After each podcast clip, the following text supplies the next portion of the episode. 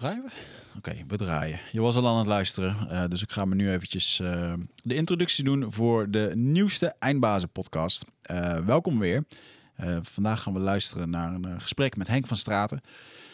volgens mij ben jij wel echt de eerste echte schrijver-schrijver bij ons in de studio. Oh. We hebben wel veel mensen die, boek, die boekjes hebben geschreven, zeg ik dan even heel erg oneerbiedig. Maar... Ja, die doen dan iets en dan schrijven ze er ook een boek een keer bij. Ja, maar bij jou heb ik echt het gevoel dat, uh, dat jij echt uh, je leven verslijt op een soort uh, kamer waar je de hele tijd zit te schrijven. Ja, nou dat, dat laatste is niet helemaal waar, maar het is wel zo dat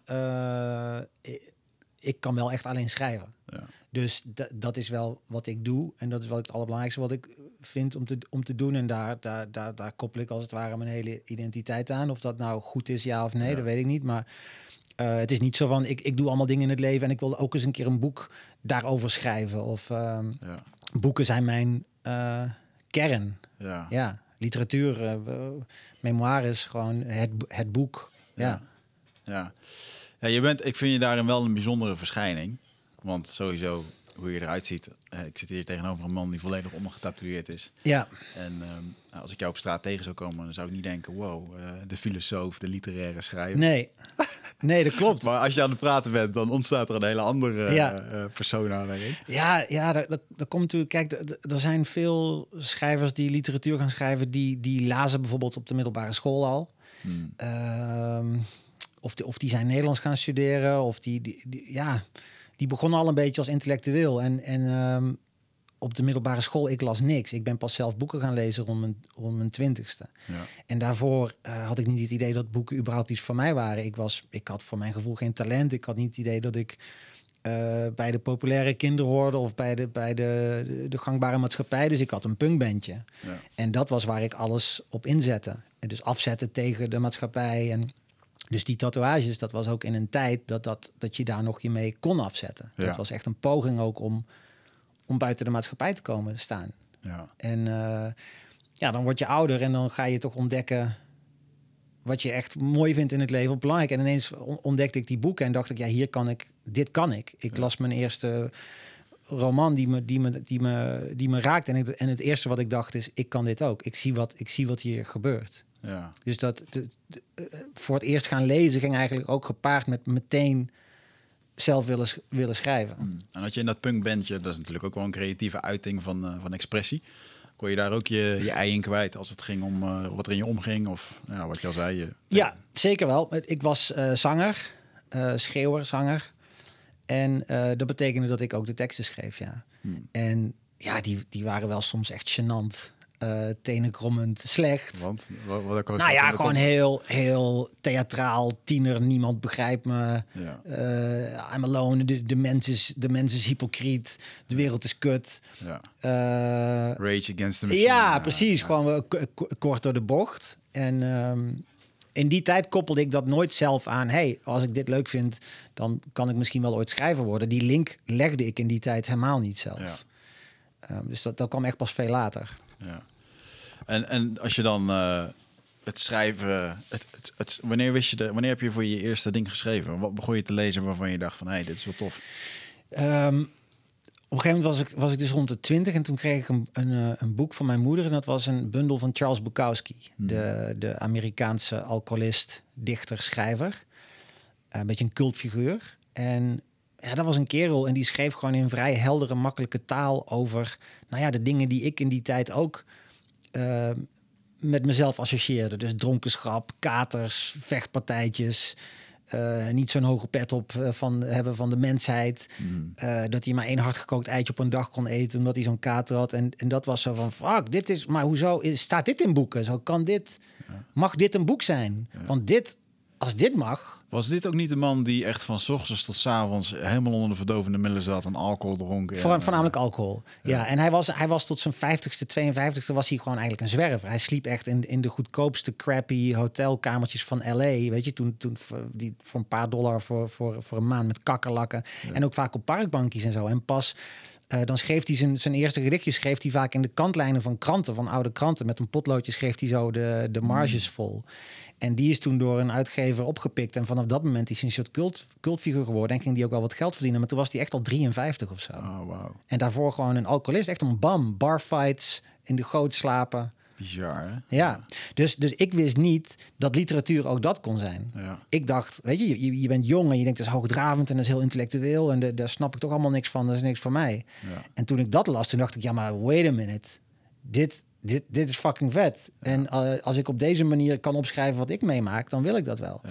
En dan natuurlijk ga je van Bukowski, dan, dan blijkt op een gegeven moment dat je Ernest Hemingway eh, of Fitzgerald, dat dat misschien wel wat, wat minder moeilijk is dan je altijd dacht. Dat je Mhm. ineens erachter komt, hé, hey, wacht, ik kan gewoon, ik, ik kan best wel literatuur lezen. Hoezo? Dit is helemaal niet te moeilijk voor mij. Ja. En dat, dat kwam echt daarna pas. Ja, grappig. Ik had een beetje zo'nzelfde eye-opener over schrijven toen ik het boek, tijdens het schrijven van mijn boek, het boek eh, van eh, Henry Chaurier of zo, Papillon. Dat Mhm. boek dat hij op dat, eh, naar het Duivelseiland wordt verbannen. Ja, en ja, die, ja. weet ik veel, negen keer ontsnapt daar of zo. Ja, Ik geloof dat het echt 400 pagina's is. Maar ik heb hem niet in één stuk uitgelezen. Maar dat was echt het boek waardoor ik dingen heb afgezegd om, omdat ik door wilde Ja. lezen. En gewoon over de bruutheid van de mens en net wat je zegt. Maar gewoon zo goed opgeschreven. ja. Eh, en dat het gewoon aantrekkelijk was om, eh, om te lezen. Precies, en dat, dat is ook, kijk, eh, het vergt ook even tijd voordat je je, eigen leestraject ingaat en gaat begrijpen wat jij vet vindt om te lezen. Want kijk, Ja. het is niet zo dat als je eenmaal literatuur mooi gaat vinden, dat je dan elke nieuwe roman die verschijnt mooi gaat vinden. Nee. Ik vind, ik vind negen van de tien romans kom ik de eerste drie pagina's niet door. Maar je wordt op een gegeven moment iets beter in, in herkennen van wat en wie je goed vindt. En Ja. dan als je dan een, een, een schrijver leest als Fitzgerald of zo, dat je er dan achter komt. Oh, in diezelfde tijd had je, had je Hemingway. Misschien vind ik dat dan ook wel goed.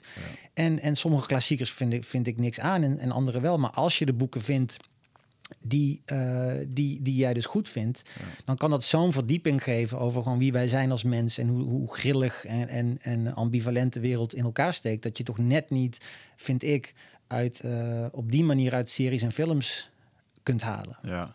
ja, ik merk nu dat ik als ik een serie kijk of hoe zie je eigenlijk de, de platheid ervan. Dus het, ik, ik, het irriteer me nu bijvoorbeeld als ik een boek lees of een stuk lees over dat er te weinig inhoud zit op bijvoorbeeld het uit eh, iemand een echte rol geven met een achtergrond en dingen. En denk, oh, is eigenlijk wel meer, er is veel meer in te halen. Dan mis je eigenlijk een beetje de diepgang eh, in. Dan kijk ik al 15 jaar geen televisie meer, dus dat scheelt.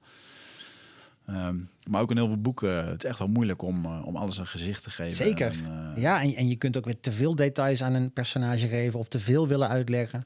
Soms werkt het veel beter Ja. als je een personage alleen maar laat doen en dat, dat een lezer daar zelf een beeld ja. bij gaat krijgen. Dat kan op allerlei verschillende manieren. En dat, dat, dat maakt van mij ook dat vakmanschap zo bijzonder als ik anderen lees. Dat ik nog steeds de kick die ik krijg als ik iets lees.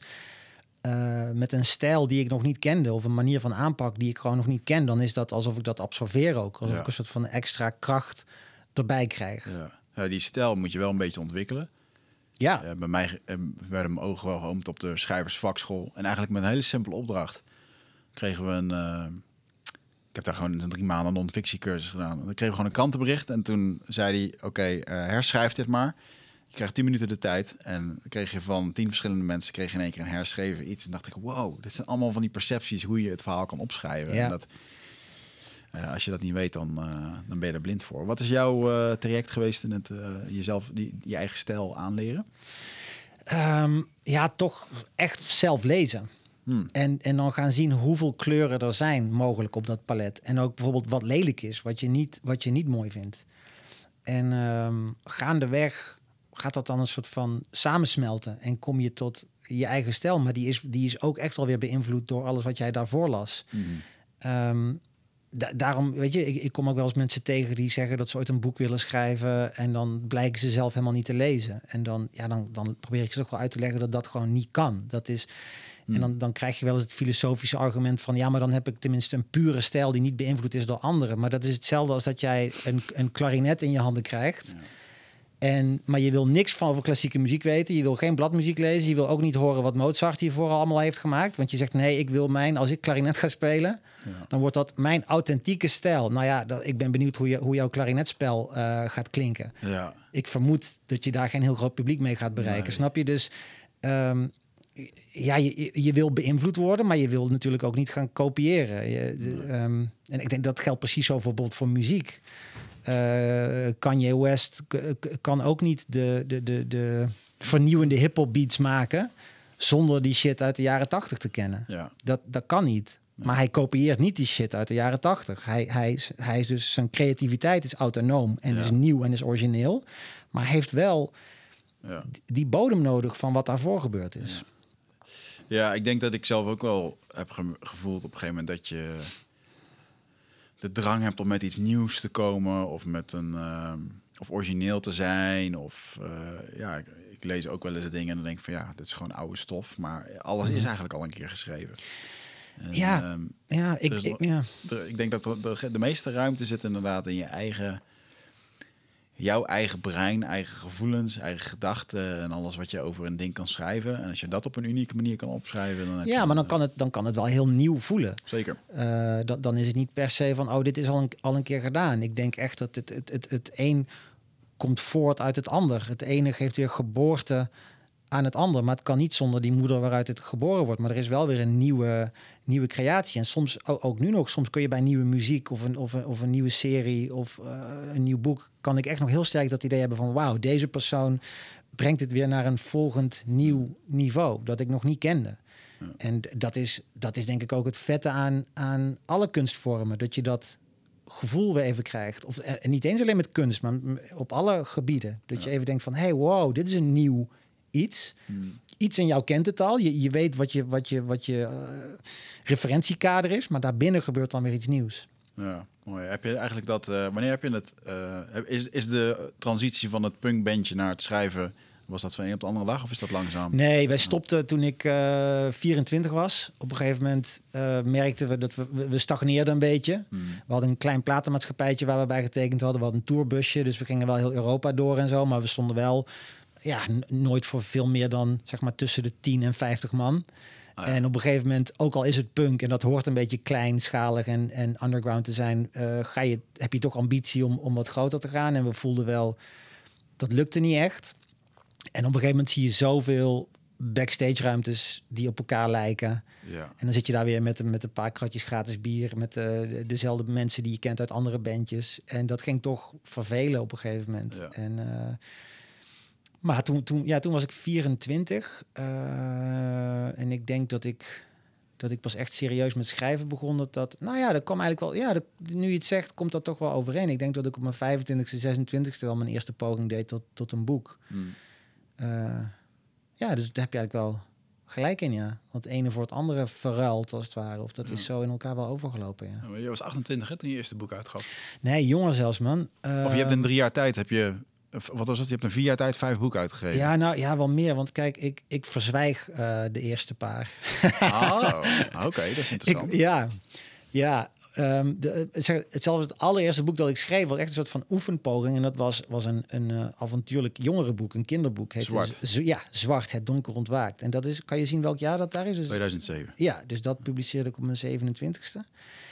En ehm, daarna vol- volgde al vrij snel een debuutroman, Kleine Stinkert. En ehm, dat was, dat was eh, ja, in, een- in een periode bij een uitgeverij waar inderdaad heel kort vier boeken verschenen. Ja. En daarop terugkijkend ging dat gewoon voor mijn gevoel allemaal te snel. En de redactie was te snel. En, en da- daar had iemand moeten ingrijpen en meer moeten zeggen... hey, je bent een goed jong talent, maar rustig aan. We- Hmm. We publiceren niet nu, maar over een half jaar. En we gaan er nog een rondje redactie overheen Oh, dat gooien. was een goede uitgeverij. Ja, nou, ik, zeker nu. Le- Eh Lebowski, ja, absoluut. Nee, de, de- geen kwaad woord erover. Alleen toen, toen zij mij tekenden, waren ze pas net begonnen. Hmm. En dat merkte je wel een beetje in, in de haast, denk ik, die ze hadden om, om zich te vestigen. En dat was toen ze, ze, ze gingen het heel erg gooien op jong en hip. Dus ook veel crossover evenementjes met hip-hop en rappers en straatcultuur. En, en Ja. eh, waar ik goed in paste, volgens hen. Weet je, tatoeages en ook jong. Dus ik werd daar iets te snel in Ja. gestimuleerd. En eh, ja, die, die, die uitgeverij moest zich nog uitkristalliseren. Hmm. Ja, heb je het idee dat, je, dat ze je probeerden, om- met alle goede bedoelingen, dat ze je probeerden te framen op een bepaalde manier? Zo van, we hebben een nieuwe schrijver, die moeten we neerzetten. Ja, een, eh, dat, dat, dat, vond ik, dat voelde ik toen wel. Ehm, en juist omdat ik die tatoeages al heb, wil ik er natuurlijk voor waken dat ik zo'n soort van rock and roll type word. Eh, en op die manier ook eh, geadverteerd wordt. Omdat Ja. ik uiteindelijk gaat het mij om, om dat mijn werk goed is. En, en, en, en dat dat serieus genomen wordt. Ik, ben, ik heb wel echt drang naar erkenning. Ja. Dus ik, het idee dat ik al bij serieuze media of recensenten uh, een soort van oeh, maar dat is die dat is dat rock'n'roll gastje die vooral bekend is omdat hij getatoeëerd is en zo, dat wilde ik niet. En dat was ook wel een van de redenen voor mij om op een gegeven moment over te stappen naar een, een gevestigde klassieke uh, uitgeverij als Nijgen van Ditmar. Ja, ja.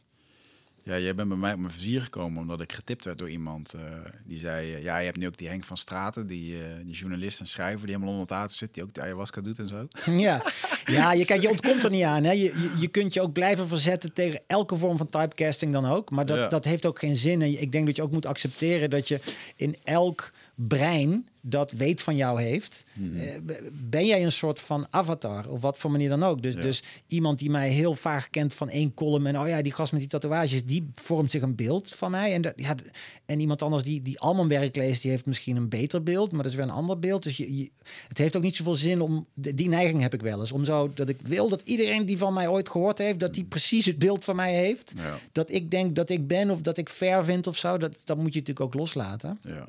Ja, zeker in het huidige medialandschap is dat niet, uh, is dat niet te doen. Nee, en, en in het medialandschap niet en überhaupt niet op de wereld. Weet je, ook, ook, ook in, een, in, een, in een samenleving of in een wijk. Weet je, iemand, iemand die twee straten verder woont en die jou af en toe met de hond ziet lopen. Hmm. Daar zit jij ook, die heeft ook een ding van jou in zijn hoofd. Ja. Dat is ook een avatar. Ja. En ja, soms dat, dat, dat een gekmakende gedachte op, op momenten wel. Want jij denkt gewoon, ik ben ik en, en mensen zien mij als ik. Maar je bent natuurlijk in elk hoofd ja. In elk individueel hoofd ben jij een ander iemand. Ja. fucking maf. Ja, en het is bizar dat... Uh, je had het net over uh, een Theo Maassen. Um, als ik... Als, een, en Maassen is een naam, maar er zijn heel veel bekende namen... die inderdaad in mijn hoofd zitten, waar ik aan denk... maar waar ik een heel vast, standvastig beeld van heb. Ja. Over hoe dat ze zijn en hoe dat dan gevormd is. Ook niet echt een idee over. Ja, maar daar kun je ook niks aan doen. Elk mens, dat, dat zit natuurlijk gewoon in ons DNA. Je, je vormt een beeld, daar, daar zitten vooroordelen bij. En dat doe je omdat je de wereld moet kunnen ordenen. Ja. Als, als je niks ordent en in kaart brengt, dan kun je niet navigeren. Hmm. Maar in die ordening uh, reduceer je een hoop dingen tot wat voor jou werkt. Ja. En uh, is, ja. je brein is niet bezig met, hey, we moeten tot de essentie van iets komen. Nee. Dat is geen overlevingsstrategie. Overlevingsstrategie is, wat moet ik weten ergens van om er doorheen te kunnen navigeren. Met zo min mogelijk moeite. Ja, en dan voortplanten en uh, doodgaan. Ja. ja, is dat zo plat, denk je? Nou, ik denk, ik denk wel dat, dat wij uh, echt wel gewoon dieren zijn. Ja. En uh, dat, dat, dat al die dingen die wij, waar wij over nadenken, dat vind ik super boeiend, want dat is het enige diersoort die dat kan. Mm -hmm. uh, dat, je, dat je daar weer over na kunt denken. Maar ik denk wel dat die, die, die systemen die wij hebben, die zijn, die, die zijn enorm sterk ja. nog. Gewoon de, de, de biologie in ons. Ja. ja, dat denk ik ook wel. Ja, ik vergelijk het wel vaak met de laptop die hier voor mij staat is eigenlijk niet anders dan dat hele geavanceerde mierennest wat mieren hebben. Het is ook gewoon toch natuur. Want ja, we hebben het toch absoluut. gecreëerd, weet je wel? Absoluut. Dat, dat, dat is wat, wat ik ook vaak storend vind aan het onderscheid dat wil, mensen willen maken tussen natuurlijk en onnatuurlijk. Ja. Dus dan gaan ze bijvoorbeeld over iets zeggen, ja, maar dat is toch heel onnatuurlijk. En iets anders is dan heel natuurlijk. En dan denk ik altijd, hè, maar wie, wie alles komt gewoon voort uit... Ja. Er is een aarde met, met zand, water, steen, mineraal en ijzer. En alles wat je daarmee doet... En wat een diersoort daarmee doet, is per definitie natuurlijk. En, en ook het onderscheid tussen natuurlijk is dan goed... en onnatuurlijk is dan per definitie slecht. En dan, en dan denk ik ook, hè, maar en ratelslanggif dan? Zo, we, we, dat is dan goed. Nee, laat, er maar, laat je er maar zo eentje bijten ja. of zo goed. Of, een, of een paddenstoel waar je één likje van neemt en je bent fucking morsdood. Het is zo'n raar, uh, arbitrair Hmm. en, en simplistisch onderscheid, vind ik, tussen natuurlijk en onnatuurlijk. En wat, wat jij zegt is er mooi met die Miro. Wat, wat is er anders bijvoorbeeld aan een stad, gemaakt van steen en gebouwen, mm-hmm. en een koraalrif? Wij zijn gewoon het organisme dat als je op dat stukje plaatst, Ja. dan wat er uit ons groeit zijn, zijn stenen en gebouwen. Dat is niet anders dan een koraalrif. Dat zijn ook beestjes die daar voor zich voorplanten en daar ontstaat een soort stad. Ja, De, een metropool is niks anders dan een, dan een koraalrif. ja, ja. Ja, en we hebben ook eh, koningen en koninginnen die alles bepalen. En Waar op een gegeven moment waarschijnlijk het hoofd een keer van wordt afgebeten. Omdat men het er niet meer mee eens is. Ja. En dan eh Ja. komt er weer wat nieuws. Ja, en zoals een, en zoals een mierenhoop op een gegeven moment eh, in, in een bosbrand of door een flinke storm gewoon compleet overhoop gewaaid wordt, Ja. hebben wij steden die door een tsunami, ja, Ja. het, is, het is super erg en het zijn dingen die voorkomen moeten worden. En als je er invloed op kunt hebben met een dijk of een dam, dat is natuurlijk super vet. Maar je- ja. het blijft wel gewoon dieren, organismen in een, in een, in een ecosysteem. Ja, die gedachte maakt mij de laatste tijd wel. eh, daar kan ik wel rust in vinden. Dan denk ik van, oh, we lopen ons allemaal zo druk te maken nu. En alles wat je leest op social media en allemaal dingen die verandering brengen, die ons onrustig maken. Ja, Politiek dingen, weet ik het allemaal. En dan denk je echt, ja jongens, maar over een paar honderd, een paar duizend jaar. Het is, het is goed om, je, om denk ik dat, om dat soms te beseffen. Dat, dat, eh, daar, daar heeft ook Joe Rogan zo'n zo'n dingetje over. Dat hij zegt van het is goed om af en toe te beseffen dat je op een soort van spaceship Ja, zit. Dat met, met duizenden kilometers per uur door een, door een onbegrijpelijk universum knalt. Ja, Ehm, dat, dat kan wel relativeren. En ja.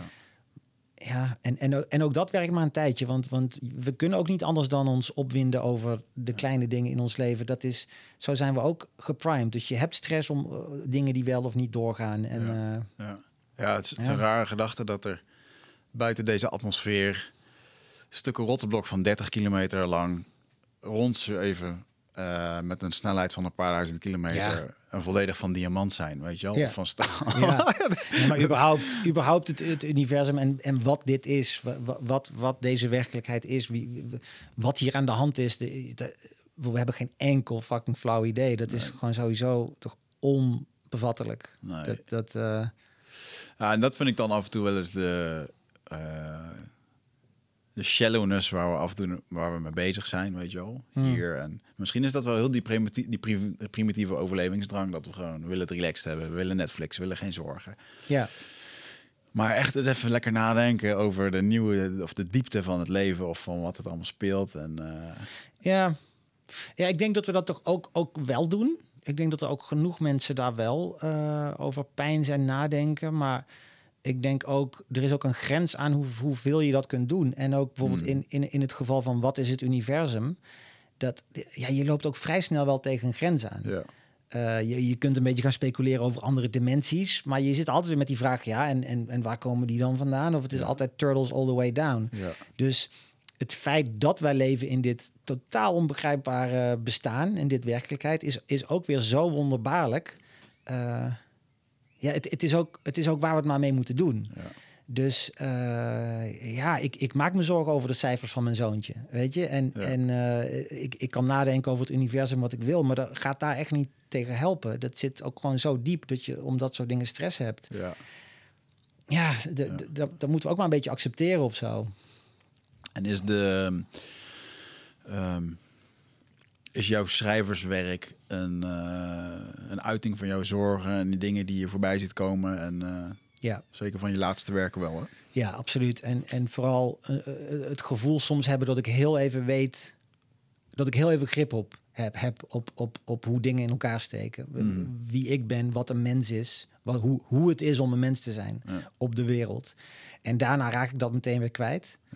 Eh, maar de lol zit hem erin om, om daar toch iets, gewoon iets moois en tastbaars van te maken. Dat, dat, dat gevoel, meestal dat gevoel van verwarring, eh, ook bij de ander kan oproepen. Ja. En ver- ik, zie toch verwarring zie ik vaak als verdieping. Mhm. Eh, meer dan uitleg. Ja. Dat vind ik, dat is vaak juist dat je iets afsluit.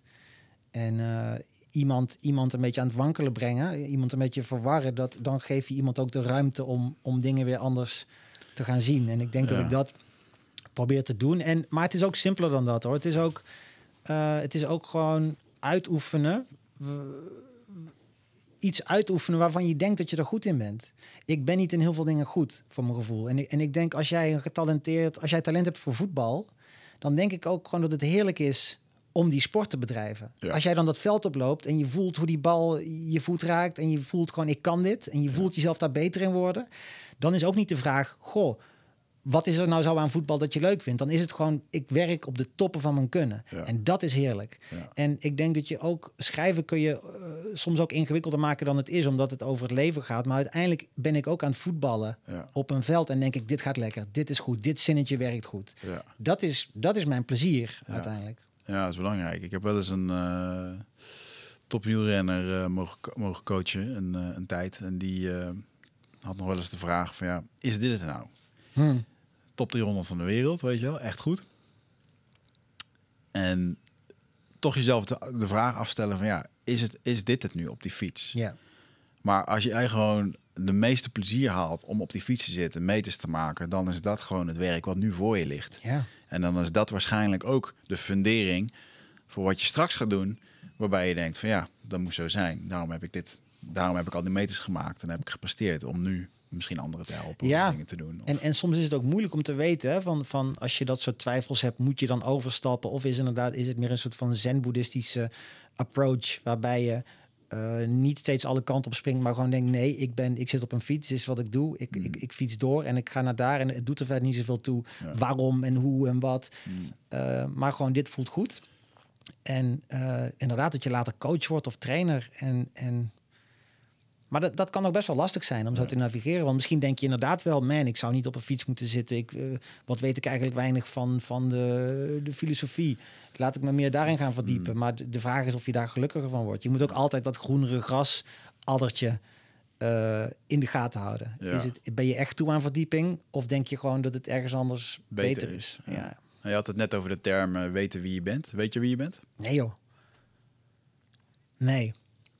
Nee, ik, nee, geen idee. Ik, ik heb wel, ik heb, ik heb sinds het, sinds het, eh, sinds mijn veertigste eh, het idee dat ik, dat ik in ieder geval iets meer zicht heb op patronen die ik heb en, Hmm. en, en eh, hoe ik die of kan ombuigen om er minder last van te hebben, of er vrede mee te hebben. Maar dat noem ik niet jezelf kennen, dat noem ik meer iets, iets meer geoefend zijn in het leven, in, in mens zijn, persoon zijn. Maar, maar wie ik echt ben, nee hoor. Want, want zelfs eh, als je het filosofisch wil bekijken, van, zoals we toen straks zeiden, je, je bent iemand anders in elk hoofd. Eh, wie, eh, wie zegt dat mijn visie van mij de objectieve juiste is? Dat is ook vrij arrogant. Dus Ja. We- weet, nee joh, ik ben een soort van bewustzijn waar de hele tijd gedachten en paniek en angsten in, in opkomen en, en dingen. Oh, ik moet eten, oh, ik moet dit. Oh, nu moet ik dit. Oh, maar ik zit nou dit te kijken, maar eigenlijk moet ik eh, dat. Oh, een zon valt op mijn gezicht. Oh, dit is wel even fijn, even de zon op mijn gezicht. Oh, maar dit. Oh, maar de sportschool zegt, oh, fuck, fuck. Eh, en zo ben je een soort opeenvolging van, van, van, van, van gedachten. En, en ja, wie, wie ik, ik denk dat dat ben ik. Ja. Eh, uiteindelijk net, net als iemand, net als ieder. ja. Geeft, dat, geeft dat je de stress?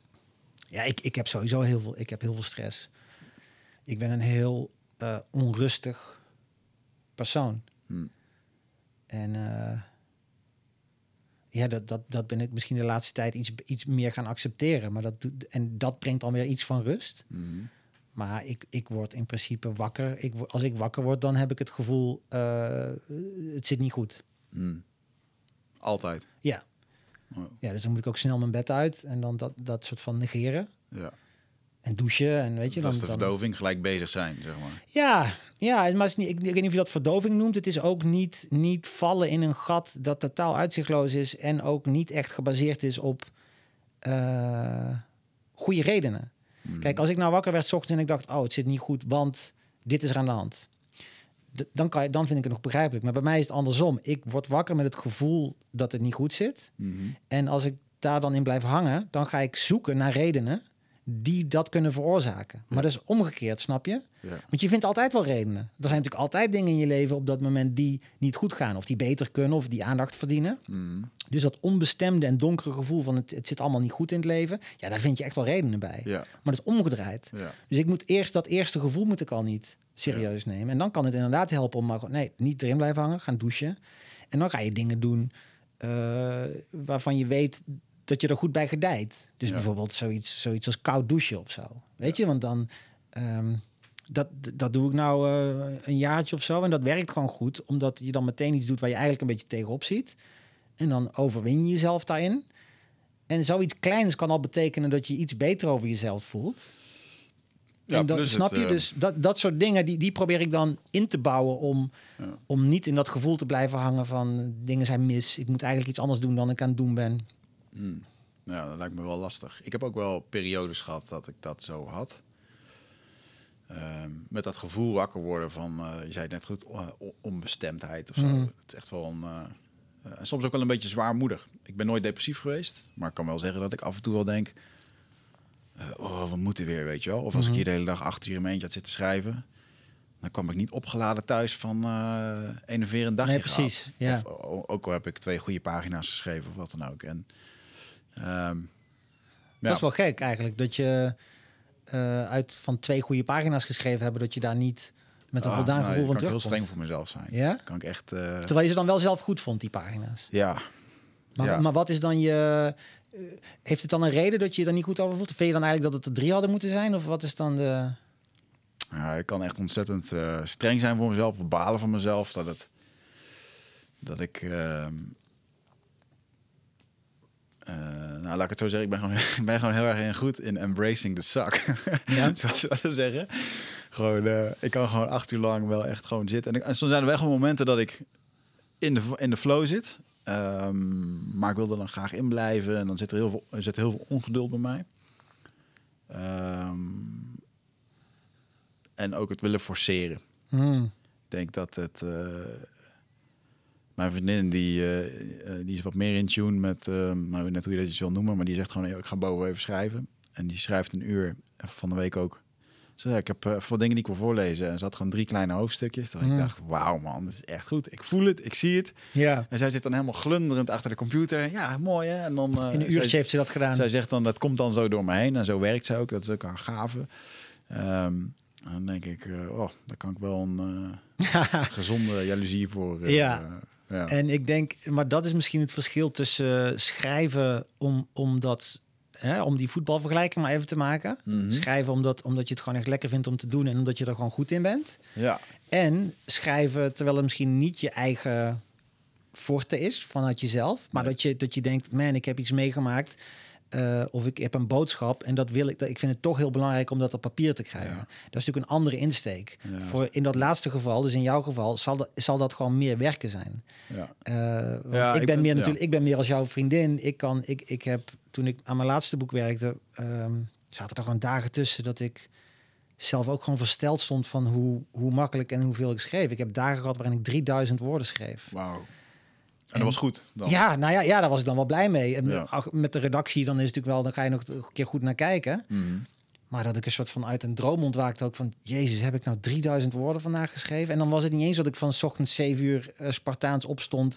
en tot 's avonds laat of zo. Hè? Want Ja. ik, ik, ik, zo'n schrijver ben ik helemaal niet. Ik drink Hmm. koffie, ik stel uit, ik kijk een YouTube-filmpje... Ja, dat herken ik. ik doe een paar eh, pull-ups. En uiteindelijk zit ik echt, zit ik daadwerkelijk... Te, dat ik echt daadwerkelijk concreet zit te schrijven... zijn dan misschien maar vier uurtjes. En daar heb ik dan 3000 woorden in geschreven. Dus Oh, wauw. je, ja, je, wat je zegt over forceren. Ehm, voor, voor jou zal het soms meer als forceren voelen en nog gewoon meer tijd kosten Ja. dan voor iemand die daar meer talent voor heeft. Als ik, als ik nu wil gaan voetballen, ja, dan ben ik ook veel langer aan het trainen dan Ja. iemand anders. Ja, mijn, ehm, ik kwam eigenlijk vanuit het spreken. Het sp- ik kan het mooi vertellen. En op een podium kan je natuurlijk veel meer beeld en eh, dingen erbij gebruiken. Ja, En dus om het dan op een papier te zetten. Eh, dus ik heb ook al die e-mails bewaard en de feedback van de eerste uitgeverijen en mensen die naar gekeken hadden. En eh, ook het eerste ding wat ik had uitgeprint, wat ik echt helemaal ondergeklad terugkreeg. Hmm. Waar ze halverwege gewoon opgehouden waren. oeh, dat is pijnlijk, hè? Dat is zo Oh, ja, ja, Ja. Wel, wel echt wel, eh, ja, wel echt heel cool. Dus eh nou, respect dat je er zoveel boeken uitpompt in ieder geval. Nou ja, maar ja, goed, kijk, kijk ik, ik vind die, die waardering of respect, dat is dat dat ehm, dat geldt voor jou dan net zo goed, snap je? Omdat het voor jou een veel grotere opgave is.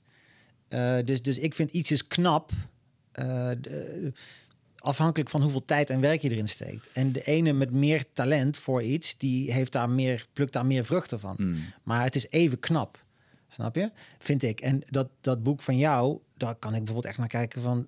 Dat heb jij zelf uitgegeven. En de vormgeving en de, en de, de hele vorm waarin dat boek komt... is zo fucking mooi. Mm. En dat vind ik knap. Van waar ga je dat in je eentje even organiseren en fixen en doen? Dat zou ik dus weer nooit kunnen. Ik zou niet weten waar ik moet beginnen. Ik zou meteen hopeloos zijn. En hoe moet het dan met een kaft? En, en dan wie, bij wie ga je dan? Ja. Ik, ik kan uiteindelijk echt niks anders dan dat creatieve stukje. En dat Ja. geef ik aan iemand anders. En die maken er maar een, een boek van. Anders Ja. zou ik meteen onder mijn bed kruipen. Ja. Dus dat vind ik knap, snap je? Ja, ja, ja zeker. Ja, nou, mooi om dat zo, eh, om zo terug te horen. Ja. En eh, ik, vind het vooral, ik vind het vooral mooi als voor mezelf. Ehm, eh, jij had het straks over erkenning. Ik ben ook altijd wel op zoek geweest naar erkenning. En vroeger deed ik dat op een hele verkeerde manier. En nog steeds, als ik me kut voel, dan, weet je wel, ja, dan kan ik ook op Instagram even een filmpje doen om eh, gewoon even de interactie te zoeken. Korte Of, termijn eh, fix. ja. eh, ja. Even die dopamine laten stromen. En, maar ik kreeg vorig jaar wel echt een heel mooi...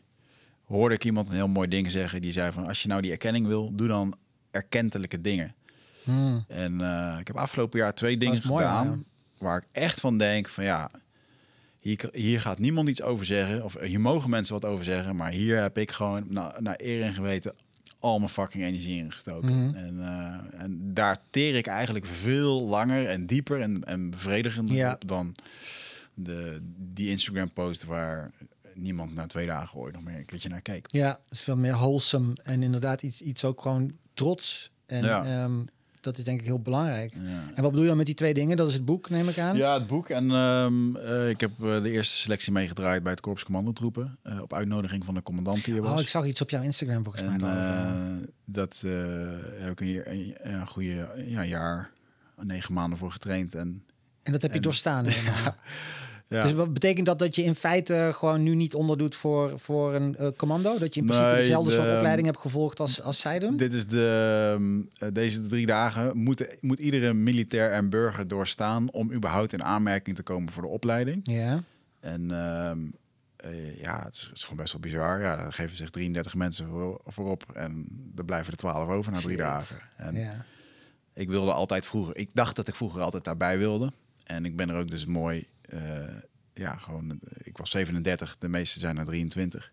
Dus ik ben er daarna wel heel mooi achter gekomen. Ik ben er eigenlijk in die, in die dagen ben ik er gewoon achter gekomen. Je wilde het gewoon niet. Hmm. Je wilde het niet hard genoeg. Je keek films, je vond het vet, het leek je leuk. ja, ja, ja. en dat ja. is precies waar, waar van die 33 gasten, die, vallen daar, daarop die af. willen ze daaruit filteren, Ja. want dat Ja. hebben ze niet nodig, weet je wel. Je moet het echt diep van binnen willen. En dat was voor mij een hele mooie reflectie op de dingen die ik heb gedaan in mijn leven en die ik doe. En Gaf dat ook een soort van rust waar je misschien daarvoor dacht... ja, ik was een opgever of ik had het moeten doen. ja, Of eigenlijk had ik, had ik een commando nu moeten Ja. zijn. En dat je gewoon dus besefte, oh nee, dit is prima zo. En ik, ik hoefde dat niet te ja, doen. ik merkte ook een hele andere energie die ik had als ik dan weer met zo'n commando stond te praten. Want vroeger had ik dan nog wel eens zo van even laten weten dat ik dit vroeger ook deze ambitie had, maar dat ik het nooit heb gedaan. Maar Ja, ja, ja. toch een soort van, hè, van Toch een beetje meten aan die ander. Ja. Precies. En, en nu kan ik gewoon zeggen, ik heb het gedaan en ik weet gewoon waarom ik niet heb gedaan. Ik wilde het gewoon niet hard genoeg. En, en wauw, wat een bevrijding, Ja. weet je wel. En, en ik denk dat ik dat toen helemaal niet durfde toe te geven. Nee, precies. Dan, dan lijkt het bijna iets als- alsof dat iets is waar je je voor moet schamen. Ja, Of dat zo'n kerel dan zegt, oh, ben je, ben je zo'n mietje of zo. Terwijl Ja, iedereen terwijl- moet natuurlijk precies doen wat hij wel of niet exact. eh, graag En, wil. eh, En, En ik denk dat ik gewoon heel lang, eh, nou, als het dan gaat over de zoektocht naar erkenning, denk ik dat ik, eh, de, dat ik het heel graag eh, uit dat soort dingen haalde. Hè, dus ook door dat soort ideeën neer te leggen en dan eigenlijk van anderen te horen van, nou, dat moet je doen. Ik heb dus nooit iemand om mijn omgeving gehad die zei van, dat moet je doen. hmm. Dat heb ik, dat heb ik ook heel sterk gehad. Er is mij heel erg eh ont, ontraad om naar het mariniers te gaan of naar de commando's of wat dan ook. Het was meer een soort ding van, nou ja, als je dat dan wil, dan, eh, Ja, eh, dan kun je daarna niks meer. En daarna, eh, wat ga je dan doen? Ja. En, weet je, dus ik, werd- mij werd dat on- helemaal ontmoedigd. Dus jij dacht ook dat, het, dat je daarom het niet ging doen. Om, door externe factoren en mensen die, die, die, die het ontmoedigden. ik, Terwijl je dus achteraf erachter bent gekomen dat je het ik misschien wilde wel het helemaal gewoon niet niet, echt wilde, wilde. niet, want dan, fuck it, wat mijn moeder ervan had gevonden. Ja. Ja. ik het gewoon gedaan. Ik bedoel, Precies. ik ga nu ook naar de Indianenstam. Dat vindt mijn moeder ook niet leuk. Maar ja, fuck it, ga er niet meer voor thuis blijven, weet je. Ja, Maar dat, nu weet ik gewoon dat het spreken op een podium, ja, dat eh, ook al valt de wereld straks om, dan sta ik nog op een kratje bier, ga ik wel ergens op de markt staan eh, eh, om het dan te doen. ja het is fijn en, dat je dat weet. Dat je dat voelt ook. Dat Ja. dat, dat gewoon je, je forte is. En daar heb ik wel in mijn leven de grootste struggle mee gehad. Van ja, is dit het nou? Wat, wat wil je nu? En Mm. hè, werken bij een multinational, veel geld verdienen, een eigen bedrijf beginnen, het falen, doen blablabla. En eigenlijk nu pas, in de afgelopen vier jaar, durf ik te zeggen, oké, dit is wat ik wil. En, Mm. en als ik dan af en toe, ik ken ook een gastje die is 21 en die is nu al helemaal met zijn bedrijf bezig en met zijn dingen. En zo fanatiek, maar en ik zie gewoon diep van binnen weet hij wat hij wil. Wauw, dan kan ik, dat gun ik iedereen om dat op je 21ste te weten. Want die mangel waar ik in zat op mijn dertiende, ik weet nog dat ik Oh, met mijn blokbeugel, jongens, jullie moeten nu vak, vakken gaan kiezen. Ja, hoe dan? Ja. Ik weet niet eens wat ik wil worden. Ja. En, en, en dan streep je een paar dingen af en dan, dan kan je vervolgopleidingen niet meer doen. En dat, dat systeem, dat werkt Oh man, heel en dat is inderdaad eh, zo'n zo'n lange periode van angst.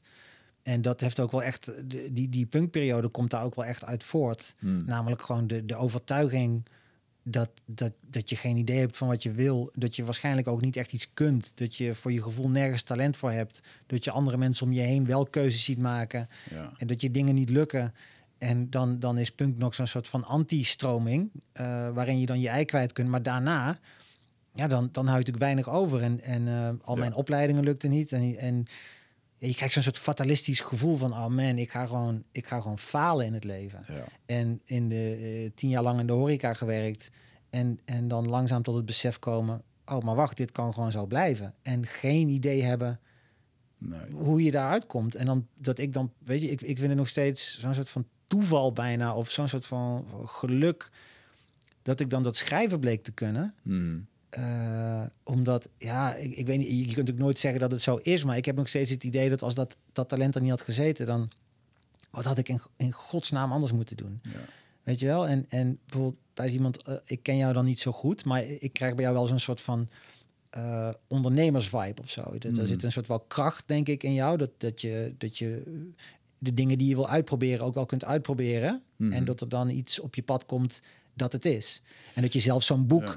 gewoon ook al is schrijven misschien niet je forte, dat die, die motherfucker ligt er wel. Mhm. En dat beeld heb ik dus helemaal niet van mezelf. Ik Ja. denk, er, ik, ik, zou, ik zou echt geen idee hebben wat ik dan... Ik was anders niks gaan ondernemen. Ja. Of echt serieus gaan aanpakken. Daar was ik dan of te lui voor, of te onzeker. En dan was ik gewoon een bar, barman geweest van, van 40 nu. Ja. Eh, en dan naborrelen tot laat met collega's. En dan veel te veel drinken. Dat was echt wel op een gegeven moment het, het, het schrikbeeld ja. dat ik had. Ja, ik, ja, anderzijds heb ik dan weer de onwijze bewondering dat je je eerste boek was eigenlijk al een. eh, eh, jij kan gewoon leven van je schrijven. Inmiddels, ja. En eh, Ja. ehm, ik verbaas me erover toen ik de cursus op de schrijversvakschool deed, waar dan acht mensen zitten die daar zenuwachtig zitten met hun verhaal. En dan doe je zo'n voorstelrondje. En dat ik dan toch wel eens ja, ik wil gewoon mijn boek uitgeven en ik wil er gewoon een bestseller van maken. En dat er dan echt... Eerst vallen er twee van de stoel af. En dan zegt de, dan zegt de leraar, nou, laten we wel wezen. ehm zie eerst maar eens uitgegeven worden en dan een bestseller. Ja. En dan, terwijl ik heb ook mensen om me heen die zeggen, ja, maar, maar dan kun je er gewoon van maken. Ik heb Ja. gewoon ondernemers om me heen die zeggen, maar dan, dan ja. maak je er toch een ja, die zien dat als een praktisch, praktisch. Ja. obstakeltje En, dat genomen kan worden. ik vond het heel mooi om dan, de, als je dat tegen mij zegt, van dat gaat dus niet werken, of die voorzichtigheid, dan, ehm, ik, ik, ja, ik zou hier eigenlijk een mail willen voorlezen. Ik ga het niet doen, want dan ga ik mensen pijn doen, maar eh, over gewoon hoe, me- hoe mensen in dat wereldje, in dat stramien zitten, van dat het allemaal maar niet gaat lukken, en niet maar vanzelf absoluut. gaat. En, en er- weet je, er- ergens, ehm, ergens is dat ook wel terecht. In die zin, Want het is ook zo. ja, denk het ik, is hè? het, ehm, Ja. voor, voor de gemiddelde schrijver die denkt, hey, eh, ik ga gewoon een, bijvoorbeeld een roman. Dus dan heb ik het niet eens even, dan heb ik het niet eens over een soort van non-fictie verhaal over iets dat nu speelt, wat, wat je nog kunt koppelen aan actualiteit of zo, hè? of waar, je, waar je dus toch op een soort van manier als ondernemer naar kijkt van, hey, dit speelt nu in de wereld. Ik schrijf een boek dat daarop aansluit. Weet je, dan heb je dan heb je een soort van ondernemersbegin al Ja. gemaakt. Maar stel jij je, je, bent een jonge schrijver en denkt, ik wil een mooi eh, fictief literair verhaal maken. Eh, de kans dat, dat dat ook maar de eerste druk voorbij komt, is gewoon heel klein. Ja. Ehm, dan praat je over Negen- 700 of 1000 ja, nou, met, met geluk. Kijk, het is ook hoe, hoe minder een boek verkoopt, hoe minder het verkoopt. Klinkt bijna, klinkt bijna als een, als een kruif, kruifiaans iets. Ehm, maar bijna al die boeken, die, die komen dus ook nooit echt onder de aandacht. En omdat ze niet goed verkopen, komen ze ook weer niet onder de aandacht. En Nee. komen ze niet op die tafels te liggen in de boekhandels. Plus dat uitgeven zoveel goedkoper is geworden. Ja. De drukkunst, de boekdrukkunst. Dat uitgeverijen ook gewoon met hagel kunnen schieten. Ja. Dus iedereen die een beetje kan schrijven, kom maar. Ja. En dan hopen ze dat er iets blijft plakken. En- Je, en je dan moet eens nog- weten hoeveel bekende Nederlanders bijvoorbeeld. Gewoon stel je, je, je bent een klein beetje bekend omdat je net een keer eh, bij de slimste men hebt, mensen hebt gezeten of wat dan ook. Ja. De volgende dag heb jij twee mailtjes van uitgeverijen. hey, moet jij niet ook eens een boek schrijven? Hoe, hoe, hoe fucking gestoord dat eigenlijk is. Van dat kun je dan ook wel. En als je het niet kan, dan hebben wij redacteuren die zeg maar van 50% je werk wil aanvullen. Ja. Dus de, de veelvoud aan boeken die verschijnen en daarbij geteld het afnemende aantal lezers. Dus ik, ik vergelijk soms schrijven met eh, het koperpoetsen op de Titanic. Die, die zit in Fight Club van we're, we're par- polishing the brass on the Titanic. Soms voelt het schrijverschap wel een beetje zo. Van je, je, je, je, bent, je, je probeert een soort vak te beoefenen waarvoor de afzetmarkt gewoon slinkt. Ja. En aan de andere kant is jouw instelling natuurlijk wel, als je dan iets wil bereiken, heb je die instelling wel ook nodig. En ik ben gelukkig ook wel ambitieus. Mhm. En als je kijkt naar bijvoorbeeld wat Kluun destijds deed met zo'n eh, Komt een vrouw bij de dokter, die kwam uit de reclamewereld. En die heeft dat ook echt op zo'n soort van ondernemersmanier aangepakt. En dat Ja. lukte. Dus die mensen die jij kent die zeggen, oh, maar van een boek kun je gewoon een bestseller maken als je maar dit, dit en dit doet. Die geloof ik ook. Maar ik weet ook dat dat voor 99 van de 100 eh, mensen die denken, ik ga een roman schrijven of een boek schrijven, die, en die denken niet zo. En die hebben een product in handen waarbij dat gewoon een stuk minder makkelijk Ja. Ja. kan. ja, dat denk ik ook. Ehm, ja, wat je al zegt, hè, van wordt, een uitgeverij geeft makkelijk boeken uit. Maar toch heerst er voor de beginnende schrijver echt wel het utopie van... Ja, maar je wordt niet zomaar uitgegeven. Nee. dat is ook wel weer zo. Is, ja, is Ja. absoluut zo. Zeker als je dus niet al bekend bent om iets anders. Dat maakt het een stuk moeilijker. We leven toch in een soort celebrity culture waarin je dan voor een voorsprong hebt. Ja. En als jij echt inderdaad gewoon als, nou ja, tussen aanhalingstekens, niemand met je eerste roman op de proppen komt, is het inderdaad al heel moeilijk om te worden uitgegeven. En eh, ik heb ook echt vaak met mensen te doen, want als je dan wordt uitgegeven, dan denk je dus, ah yes, ik heb een boekcontract Nu en nu, nu gaat het beginnen. Maar in 99 van de 100 gevallen gaat er helemaal niks beginnen. Nee, Na twee maanden is het alsof je dat boek nooit geschreven hebt. Want het ligt niet meer op tafels in de boekhandel. nee. Alleen in de grotere boekhandel sta je misschien nog in de kast met één exemplaar. In de media wordt er niks meer over geschreven. Dus mensen weten in feite niet dat het boek bestaat. Dus je hoort er ook niks meer van iemand over. Dus je denkt, ik had toch een, ik had toch een boek geschreven. En dan, en dan krijg je je royalty afschrift. En dan heb je 433 verkochte exemplaren. eh, daar krijg je royalties over. Dus dan Ja. krijg je misschien iets van, 800 van, van, van Ja. 600 euro Ja. uitbetaald na belasting.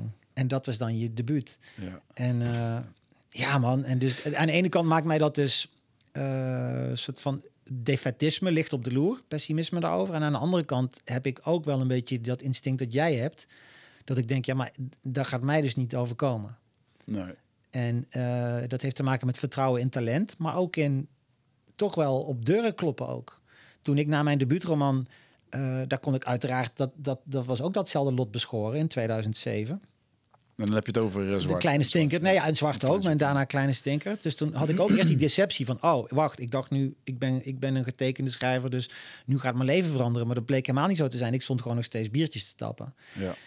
En toen ben ik wel gaan denken... wat kan ik dan... Ik heb, Oké, ik blijk een talent te hebben. Wat kan ik daar dan nog meer mee? Kan ik dan niet iets met journalistiek? Kan ik dan niet bijvoorbeeld gewoon een soort van reportages... voor de Nieuwe Revue gaan schrijven over en gewoon weirde shit? Dat ik gewoon rare dingen ga doen. Ja.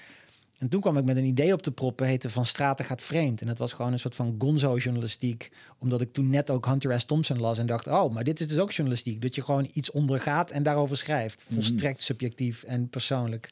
Vet. Ja. En eh, dus toen heb ik dat gepitcht bij de Nieuwe Revue. En die zeiden, ja, is cool, ga maar doen. Dus toen had ik een wekelijkse rubriek. Ineens. En, eh, en, en omdat ik zo fucking weinig geld verdien in de horeca... kon ik dat compenseren met dat nieuwe salaris. Ja. En toen was ik ineens professioneel schrijver. En, en dus, dus dat heb ik. Als je dat niet doet, als je die ambitie niet hebt en dat, dat soort dingen niet probeert, ja, dan ga je het, dan ga je het als schrijver echt heel moeilijk Ja. krijgen. Ja, aankloppen bij het letterenfonds en hopen dat je subsidie krijgt en, en zorgen dat je vaste lasten niet te hoog zijn. Ja. Ja, maar dan, dan wordt het een beetje zo'n heel triest eh, bovenkamertje verhaal. ja, dat, dat eh, wordt het dan. En veel ja. schrijvers hebben dat ook. Ja. Ja. En ik denk dat heel veel schrijvers er ook wel achter komen dat ze uiteindelijk helemaal misschien niet dat ze het schrijven en het onderzoeken misschien wel leuker vinden dan het uitgeven en het ja. promoten ervan, inderdaad. Ja, en dat, en dat is ook, ik vind dat ook niet per se, ik vind ook het schrijven het leukst. Oké, ja. Ik vind eh, ik, ehm, deze periode nu net na publicatie eh, vind ik echt verschrikkelijk. Omdat Hmm. ik ben al zo stressgevoelig dat ik, ik kan dit niet relativeren. Ik kan niet een, een, een negatieve recensie, stel dat die komt, Ja. Ik kan dat niet relativeren. mensen kunnen dan zeggen, ja, ook, je snapt ook wel dat het de mening is van één iemand. Of wie leest dat krantje nou? Of wat dan ook. Ik snap al die rationele argumenten. Die kan ik zelf ook wel bedenken. Ja. Maar het helpt geen fuck. Hmm. Ik, ik ben misselijk. Ja, Ik ben misselijk. Ik heb wraakgevoelens. ja, Ik wil er tegen ingaan. Ik wil die personen opzoeken thuis. Ik wil een, ik wil een, beto een, een betoog dat er tegen ingaat, wil ik schrijven. ja. En ik heb meteen ook het gevoel, oké, dit gaat dus niks worden. Dit nu vanaf hier is het bergafwaarts. Dit, oh ja, ellende. Dus, dus zo'n periode na zo'n boek, man, dat is verschrikkelijk. Want een, een positieve recensie is euforisch. ja. Dus het is, als je het over het boeddhisme hebt, wat, wat daar een beetje zo in wordt geadviseerd om, om te kunnen, zo'n beetje daartussen laveren. Je niet, niet te veel balen van de slechte dingen, maar ook niet te, te, te blij gaan doen bij de blije dingen. Maar dat je een beetje kijkt, ik ga daar stoïcijns een beetje in het midden. Mhm. Ja, dat is, dat is volstrekt onhaalbaar voor mij. In, althans in die periode. ja, ja. Je hebt nu net je nieuwe boek uitgebracht. Hemingway. Ernest Hemingway is gecanceld. gecanceld. Ja, op de, dag, op de dag uitgebracht dat de boekhandel sloten vanwege de tweede Ja. quarantaine. Dus als je het hebt over weer van iets balen gesproken Ja. en iets om te relativeren. Ja, en eh, heb jij nu, want je bent dan al, je bent eigenlijk wel gewoon een, eh, een eh, noem je dat, een gezet schrijver of een, eh, een erkend schrijver. Heb je dan het idee dat eh, ook, ook jij nu niet in de media komt of Ja joh, daar ben ik altijd bang of, voor. eh, Daar ben ik altijd bang voor. En ik ben, ik ben ook niet zo de erkende schrijver die, die je soms zou denken. Ik ben nog lang niet daar waar ik wil zijn qua eh, erkenning of verkoopaantal of zo. Kijk, Mm. en ehm, dat is ook weer zo typisch iets menselijks. Je meet je altijd aan de mensen die het beter doen Ja. Dan jij. En ik, ik, heb, ik heb veel meer schrijvers onder me qua verkoopcijfers dan Ja. boven me. ja, Maar die mensen die boven me zitten, die hebben wel een veel groter, groot, er zit een veel groter gat tussen hen en mij dan Ja. tussen mij en de mensen achter mij. En dat is weer datzelfde principe van hoe beter je verkoopt, hoe meer je gaat verkopen, dat sneeuwbaleffect. ja, Ehm, maar ik kijk natuurlijk naar de succesauteurs, naar Lise Spit of Herman Koch met Het Diner. Of Kluun destijds met Komt een vrouw bij de dokter. Ik zie Ja. die verkoopaantallen en Ja. ik vergelijk mezelf daarmee. En dan vind ik dat ik het helemaal niet goed doe. Weet je, dan, ja, dus dat is ook weer, ja joh, het is allemaal zo relatief. En, en het is zo moeilijk om daar een beetje stoïcijns onder te blijven. Ja. Ik hou dan altijd wel van die verhalen van zo'n alchemist dat 14 jaar lang genegeerd is en wat dan in één keer wordt uitgegeven. en, ja. eh, of eh, wat ik een hele mooie vind, eh, eh, maar dan heeft het ook gewoon te maken met erin geloven en hard werken. Zo'n Byron Katie, wat zo'n spiritueel lerares is, die heeft eh, Mm. de work. Gaat over vier vragen, of dat het waar is. Hè? Of, en wat dieper doorvragen over jezelf. Maar die vrouw die heeft gewoon 14 jaar lang huiskamersessies geschreven. Ja, Gewoon ja, ja. met vriendinnen daar lekker eh, en dan dat werk doen. En, en vanuit daar in één keer. Of dus niet in één keer, maar vanuit daar. Precies, het heeft, het heeft altijd wel oorzaken uiteindelijk. Als, je, als, als een boek ineens heel succesvol wordt, of als wat dan ook, of een, een hit, een hitsong ineens heel groot wordt, dan kun je altijd achteraf wel gaan zeggen: Oh ja, maar dat was de juiste tijdsgeest, dat was het juiste moment. Ja. Eh, daar hebben dingen toe geleid. Maar andersom, dat voorspellen. Eh, dat is weer haast niet te doen. Want anders zouden uitgeverijen ook niet met hagel schieten. Dan zouden ze gewoon zeggen: Oh, nou, we, doen, we geven dit boek uit, want er wordt een bestseller. Ja. Oh, en we geven dit boek uit, want er wordt ook een bestseller. En ehm, kijk naar bijvoorbeeld J.K. Rowling. Met, eh, die bij, die bij eh, zo'n beetje alle uitgeverijen op één na werd haar... werd Harry haar- Potter ja, het verhaal. Ja. dus dat, dat wordt al zo'n soort van verhaal dat je dan vaak hoort. Maar dat, ja, dat zegt ook wel wat. Dus, Ja. dus dat had net zo goed niet kunnen gebeuren. Dus het verschil tussen multimiljonair en gewoon een, aan, een ploeterende alleenstaande moeder met, met, een, eh, met een laptopje. Ja, dat, dat, dat zijn twee, twee sporen die bijna ja, gelijk aan elkaar lopen. En, Ja. en dat, dat maakt het. Aan de ene kant kun je dus denken, ah, nou ja, goed, dus dat succes kan altijd wel komen. Maar aan de andere kant stemt dat ook wel pessimistisch, omdat je denkt, ik heb daar dus blijkbaar vrij weinig controle op. En misschien wel minder dan ik zou hopen. ja, Weet je, zo'n soort van toevalstreffer. En ineens zit je op wow, miljoenen verkochte exemplaren en wow. En je, je zou natuurlijk willen dat je daar wat, ja, wat meer controle op hebt. In die zin is sport is eh, fijner. Snap je? Eh, als, jij, als jij de 100 meter sprint gewoon sneller kunt dan de huidige recordhouder, ja, dan hoef je dat maar één keer ergens te laten zien. Ja. En dan ben jij vanaf dat moment gewoon de grootste, de snelste. Dan is het niet, oh, ik, misschien dat ik nog eens een keer word opgemerkt. Nee, want er staat een motherfucker bij met een timer en die ziet gewoon dat jij de snelste bent en je bent, woep. Ja. Dus dat lijkt me heerlijk. Van je kunt gewoon, nee, jij bent de beste, klaar. En mijn boek kan je dat ook nooit zeggen. Van, nou ja, dit boek is gewoon echt beter dan het andere. Je, je kunt daar geen timer naast Zieltje houden. voor zieltje zal je moeten Ja, winnen. ja. en dan, nog- dan nog eens een debat over. Je kunt een Libris literatuurprijs winnen. En er zijn er nog steeds natuurlijk heel veel azijnpissers die zeggen... nou, dat dit boek wint is echt belachelijk. En er Ja. zit echt een totaal achterlijke jury. En dan kan je bij een sprinter nooit zeggen... ja, dat die sprinter heeft gewonnen. Nou, eh, die kerel met die timer die daar stond... die heeft ook niet goed getimed. Want Ja. eh, Nee, nee. de knopje niet goed ingedrukt. Dat, dat bestaat niet. Dus daar ben ik wel eens jaloers op. Van die meetbare successen Ja. of zo. Maar je kunt ook geen doping gebruiken om beter te schrijven. Nee, ja. Nee, wel langer schrijven of zo. Maar beter schrijven is, Ja. is lastig. Ho hoewel ik, ja, ik, ik, wat ik wel, ik heb wel eens dat ik bijvoorbeeld als ik eh, m- microdose, Oh ja, dat doe je? ja, Ah, Oké. maar dan doe ik dat niet op een dag dat ik ga schrijven. Mhm. Maar bijvoorbeeld als ik het bos in ga. Ja. En dan heb ik wel dat ik bijvoorbeeld op ideeën en gedachten kan komen die weer inzetbaar zijn voor dat boek. Dus in, in, Ja. dat zou je toch ergens wel Ja, een beetje als klopt doping wel. kunnen. Zeker wel een uh, bewustzijnsverruimend. eh, Ja. ja. Ja, want dat was eigenlijk... Ik werd getipt en eh, dat jij regelmatig... of dat je ook wel eens over ayahuasca schreef. En toen las ik inderdaad een column waarin je best wel ja, open en bloot over ging. In je boek ehm Berichten uit het Tussenhuis heb je er volgens mij ook over Ja. geschreven. Nu in, ehm, in Ernest Hemingway is gecanceld, staan ook weer eh, dingen over ayahuasca. Ah, Oké. Ja, en San Pedro en eh, de hele, maar ook bijvoorbeeld over antidepressiva. Zeg Ja. maar dat hele spectrum van dingen die je kunnen helpen, Hmm. mogelijk. Ja, en is dat, eh, is dat allemaal ook eigen ervaring? Ja, dat, dat aspect zeker wel, ja. Ehm, zeg maar, die, die, die onrust waar ik het over had... en Mm. eh, die, die, die soms doorslaat naar een soort van verlamming of depressiviteit... Eh, nadat ik ging scheiden is dat, is dat veel erger geworden. En ehm, gewoon dat ik me nooit meer kon ontspannen. En dat dat ook enorme invloed ging hebben op mijn darmstelsel. Dus dat Ja. ik eh, irritable bowel syndrome kreeg, prikkelbare darm. En eh, tot, tot, tot punten van wanhoop. En in mijn puberteit was ik al heel erg geïnteresseerd in, in, in, in psychedelica, en in, maar ook in harddrugs. Ja. En, maar dat ging natuurlijk verkeerd. Dat, dat, deed, dat doe je dan op een manier die totaal niet verantwoord is. Dat Mhm. is dan eh, vrijdagavond een houseparty met ecstasy op. En dan zaterdagavond zegt iemand, hé, hey, er is niemand thuis, doe een paddo's. Dus op geen enkele manier eh, Ja. dat plantmedicijn het respect geven dat het verdient. Ja, Dat is ook gigantisch misgegaan. eh, grappig. Maar dus dan zit je zo een, een decennium later, of anderhalf decennium later. En toen, toen voelde ik toch wel enorm die lokroep. En natuurlijk, ayahuasca was ook in die puberteit, was dat er niet. Behalve misschien een handjevol psychonauten. Ja, was Eh, dat eh, ver, hè? far-fetched. Ja, precies.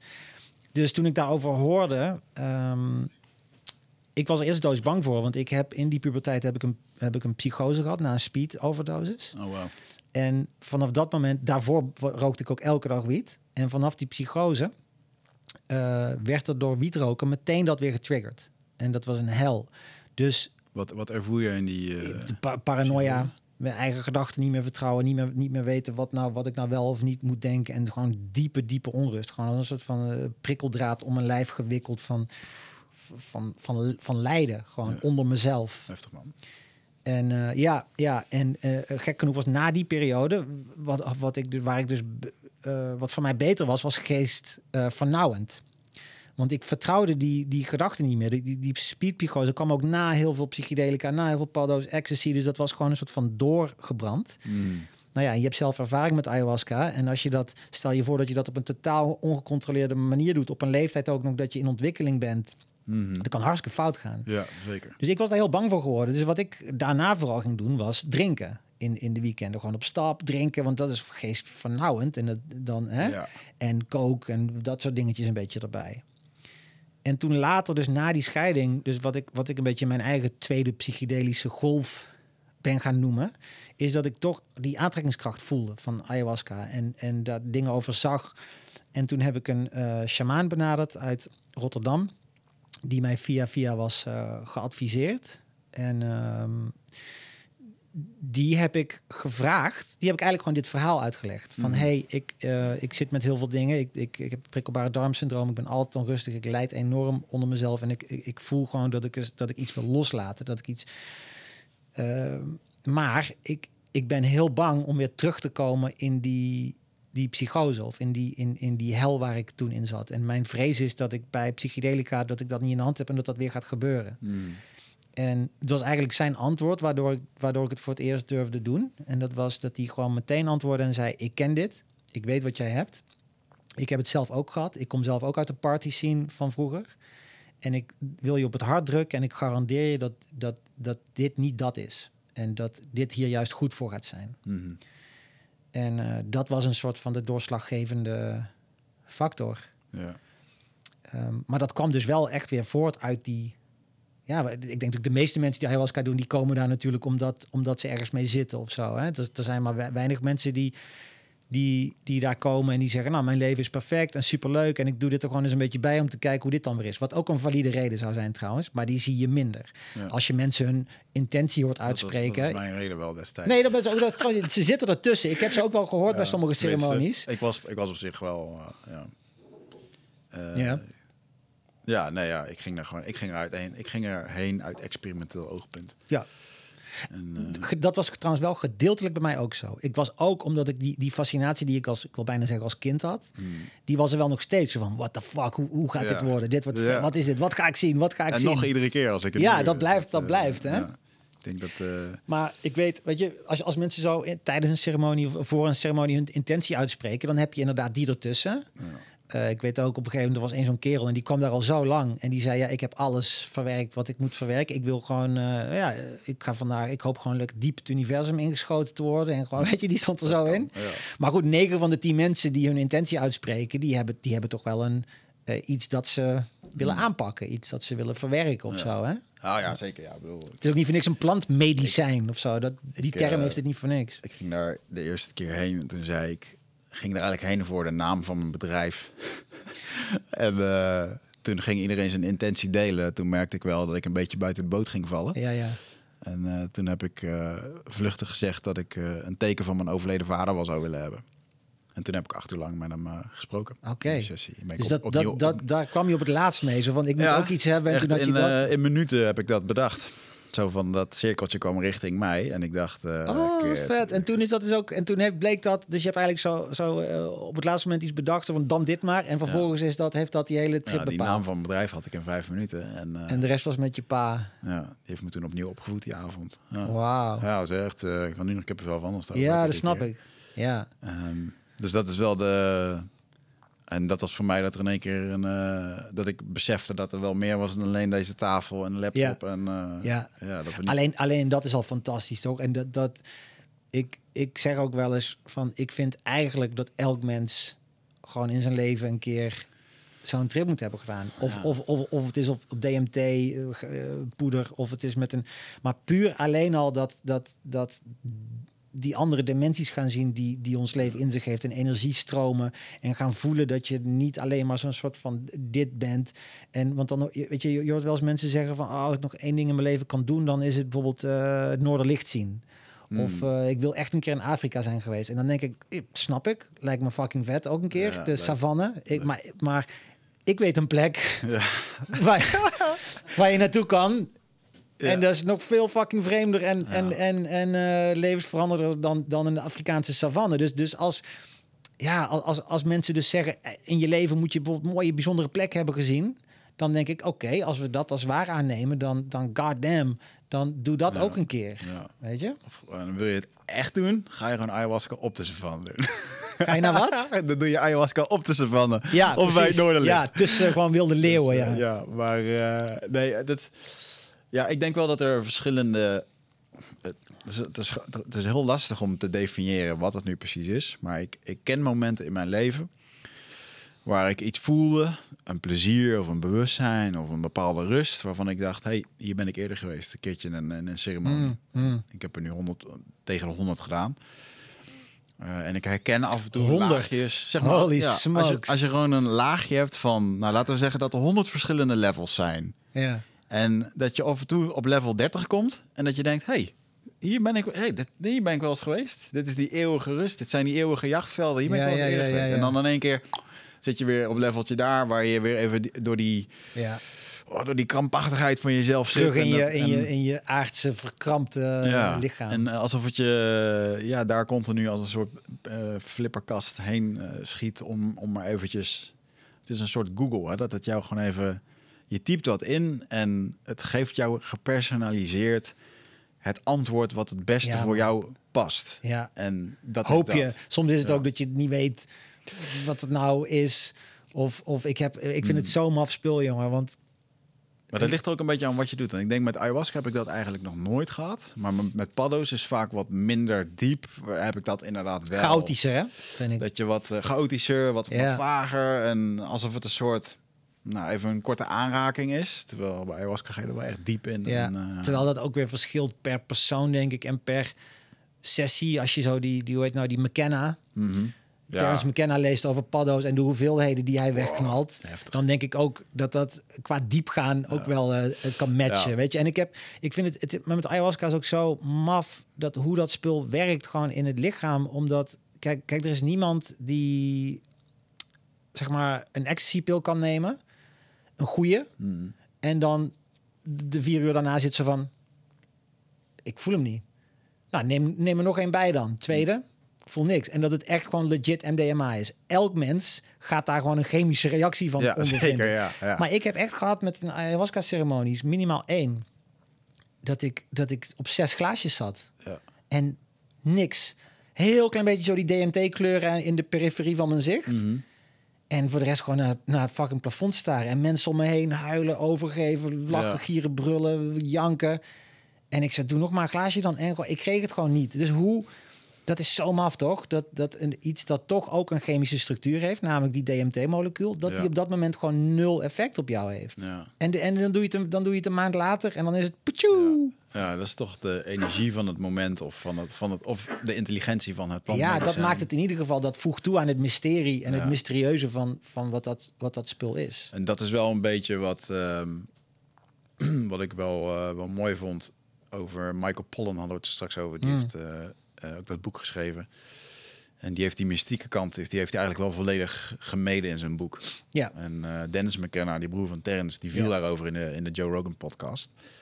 Ehm, en ik heb hem dat dan ook gevraagd. En dat, dat zei hij ook van ja, maar dan, eh, want anders dan blijft het, dan is het allemaal die mystiek, allemaal verschillende culturen, allemaal tradities. Dan is het niet meer te omvatten wat het nou eigenlijk is. Ja, ik denk ook, ik denk dat hij voor het belang dat zijn boek heeft, Ja, eh, dat dit juist een hele goede aanpak was. Want anders wil je er alles in stoppen. ja, En dan is het ook weer te vaag voor wie de doelgroep nou is. En ik, wat ik heel prettig vond aan dit boek is dat, je, eh, dat het ook gewoon voor de, voor, de, voor de sceptici ja, een goed boek is. zeker. En dat je ziet, oh, er wordt in ziekenhuizen mee geëxperimenteerd. En, want natuurlijk is het, is het spirituele aspect is heel belangrijk. Maar ik denk, als iemand door, als een sceptisch iemand door zo'n boek als dat van Pollen eh, dat pad vindt, dat spirituele stukje komt wel. Want dat is namelijk niet te voorkomen. Je kunt geen heftige ayahuasca-trip meemaken en dat heel sceptisch ondergaan en zeggen, nou, oh ja, nee, ik vond het dit en dit, maar ik vond er verder weinig spiritueel aan. Ja, Dus Ja. je, moet ook, je kunt ook mensen afschrikken door dat spirituele stukje te veel te benadrukken. En is het juist wel goed om te zeggen, kijk eens, in Groningen zijn ze aan het experimenteren met psilocybine.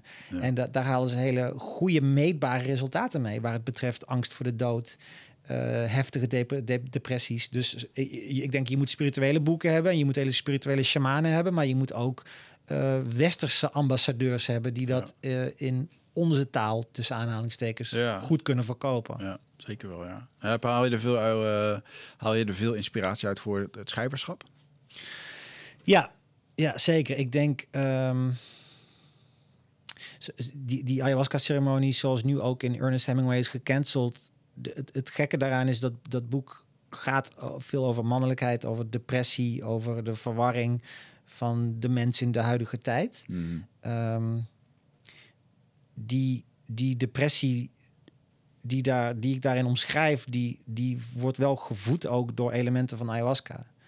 Eh, de chaos, het willen, de terugkeer naar, naar de chaos, naar de vormloosheid, dat soort thema's zitten er heel sterk in. En dat Ja. zijn absoluut dingen die je, die je tijdens ayahuasca kan ervaren. Ja, Dingen als eh, goed en kwaad op een heel elementair niveau. ja. Dat ken jij ook, dat je, dat, dat je zeg maar het kwaad kunt zien in ayahuasca tijdens een reis. Mhm. Maar dat als je, als je dan zegt, ik hou ook van jou, dat dat kwaad een soort van opgaat Ja. of transformeert naar iets. Ja. En dat is, zegt denk ik zoiets wezenlijks over wat wij zien in de wereld als kwaad, wat soms gewoon de ander kan zijn. Ja. Ehm, dus die, die dingen, die verrijking, eh, gecombineerd met ja, toch best wel wat jaartjes lezen over boeddhisme. Ehm, die, die, die, dat zijn absoluut elementen die terugkomen in mijn werk. Hmm. Zonder dat ik helemaal een soort van ambassadeur voor, het, voor, ja. voor boeddhisme ben of dat spul. Want ik, ik, kan er ook, ik ben er ook sceptisch over. Ik, Ja. kan ook, eh, ik kan ook wel enorm sceptisch zijn over soms het halleluja-gehalte dat mensen erbij hebben. Weet je, dat, dat is, maar dat het naar voren komt in mijn werk is overduidelijk. Ja. Ja, Ja. Dat halleluja gehalte, dat zit hem vaak in de fase waar men in zit. Of in het begin toen ik, eh, Ja, heb ik ja. ook gelijk tegen mijn moeder gezegd van... eh, nog net niet wil je pa ook niet ontmoeten. Weet je, Ja, ja, ja, ja? En, eh, ja. en, en als je de podcast luistert van drie jaar geleden, dan, dan was dit de oplossing voor iedereen. Maar dat is niet meer zo. Al denk ik wel dat.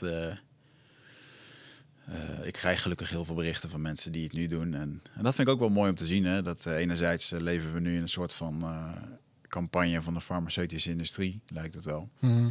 Ehm, waar een hele hoop gepusht wordt en politiek geneuzel. Maar anderzijds is er ook die psychedelische renaissance, wat echt een miljardenindustrie gaat worden over jaren. Absoluut. Ja, ja. Als, als, dat, als daar een, eenmaal monopolie op, of weet dat. ehm, ik hoop echt dat, dat, Nou, dat het niet ver- verboden gaat worden voor de normale consument, maar Nou, dat het dan wel op hè? recept kan. Het is juist, eh, juist ehm, waar ik juist op doel, is de, de therapeutische psilocybine-markt, dat soort dingen. Omdat psilocybine is ook echt synthetisch te maken, Ja, ja. is, eh, is meetbaar. Want ayahuasca is gewoon net wat de shamaan erin gooit. En eh, nou, een soort van, dat kunnen we moeilijk ja. eh, meten. Tenzij je DMT Ja, poeder dan gaat zou het, gebruiken Ja, of zo. inderdaad. Maar dit is echt gewoon een, eh, ja, om iemand een dosering te geven en hem daarop een therapeutische sessie professioneel doorheen te laten begeleiden met Ja. iemand.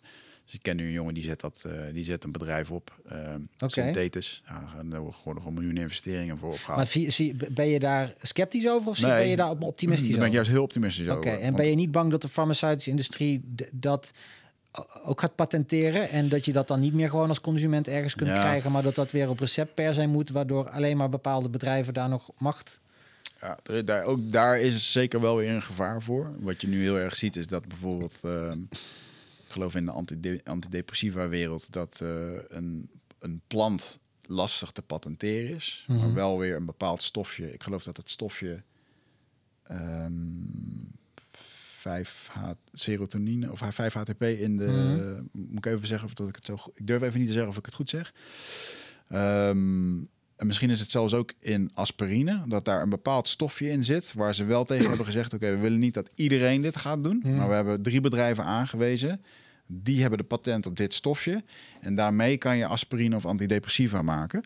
Ehm, en dan krijgt iedereen op die manier een soort toegang tot dat. Ja. Ehm, dat doen ze toch voor een stuk marktbewaking. Of iemand heeft me dat wel eens uitgelegd. Ehm, ik ben even kwijt hoe, hoe en wat de reden daarvan is. Maar hoe, hoe doet die, die, die kennis van jou dat met die, dus die, die psilocybine, Ja. psilocybine eh, capsules, eh, doet hij dat legaal?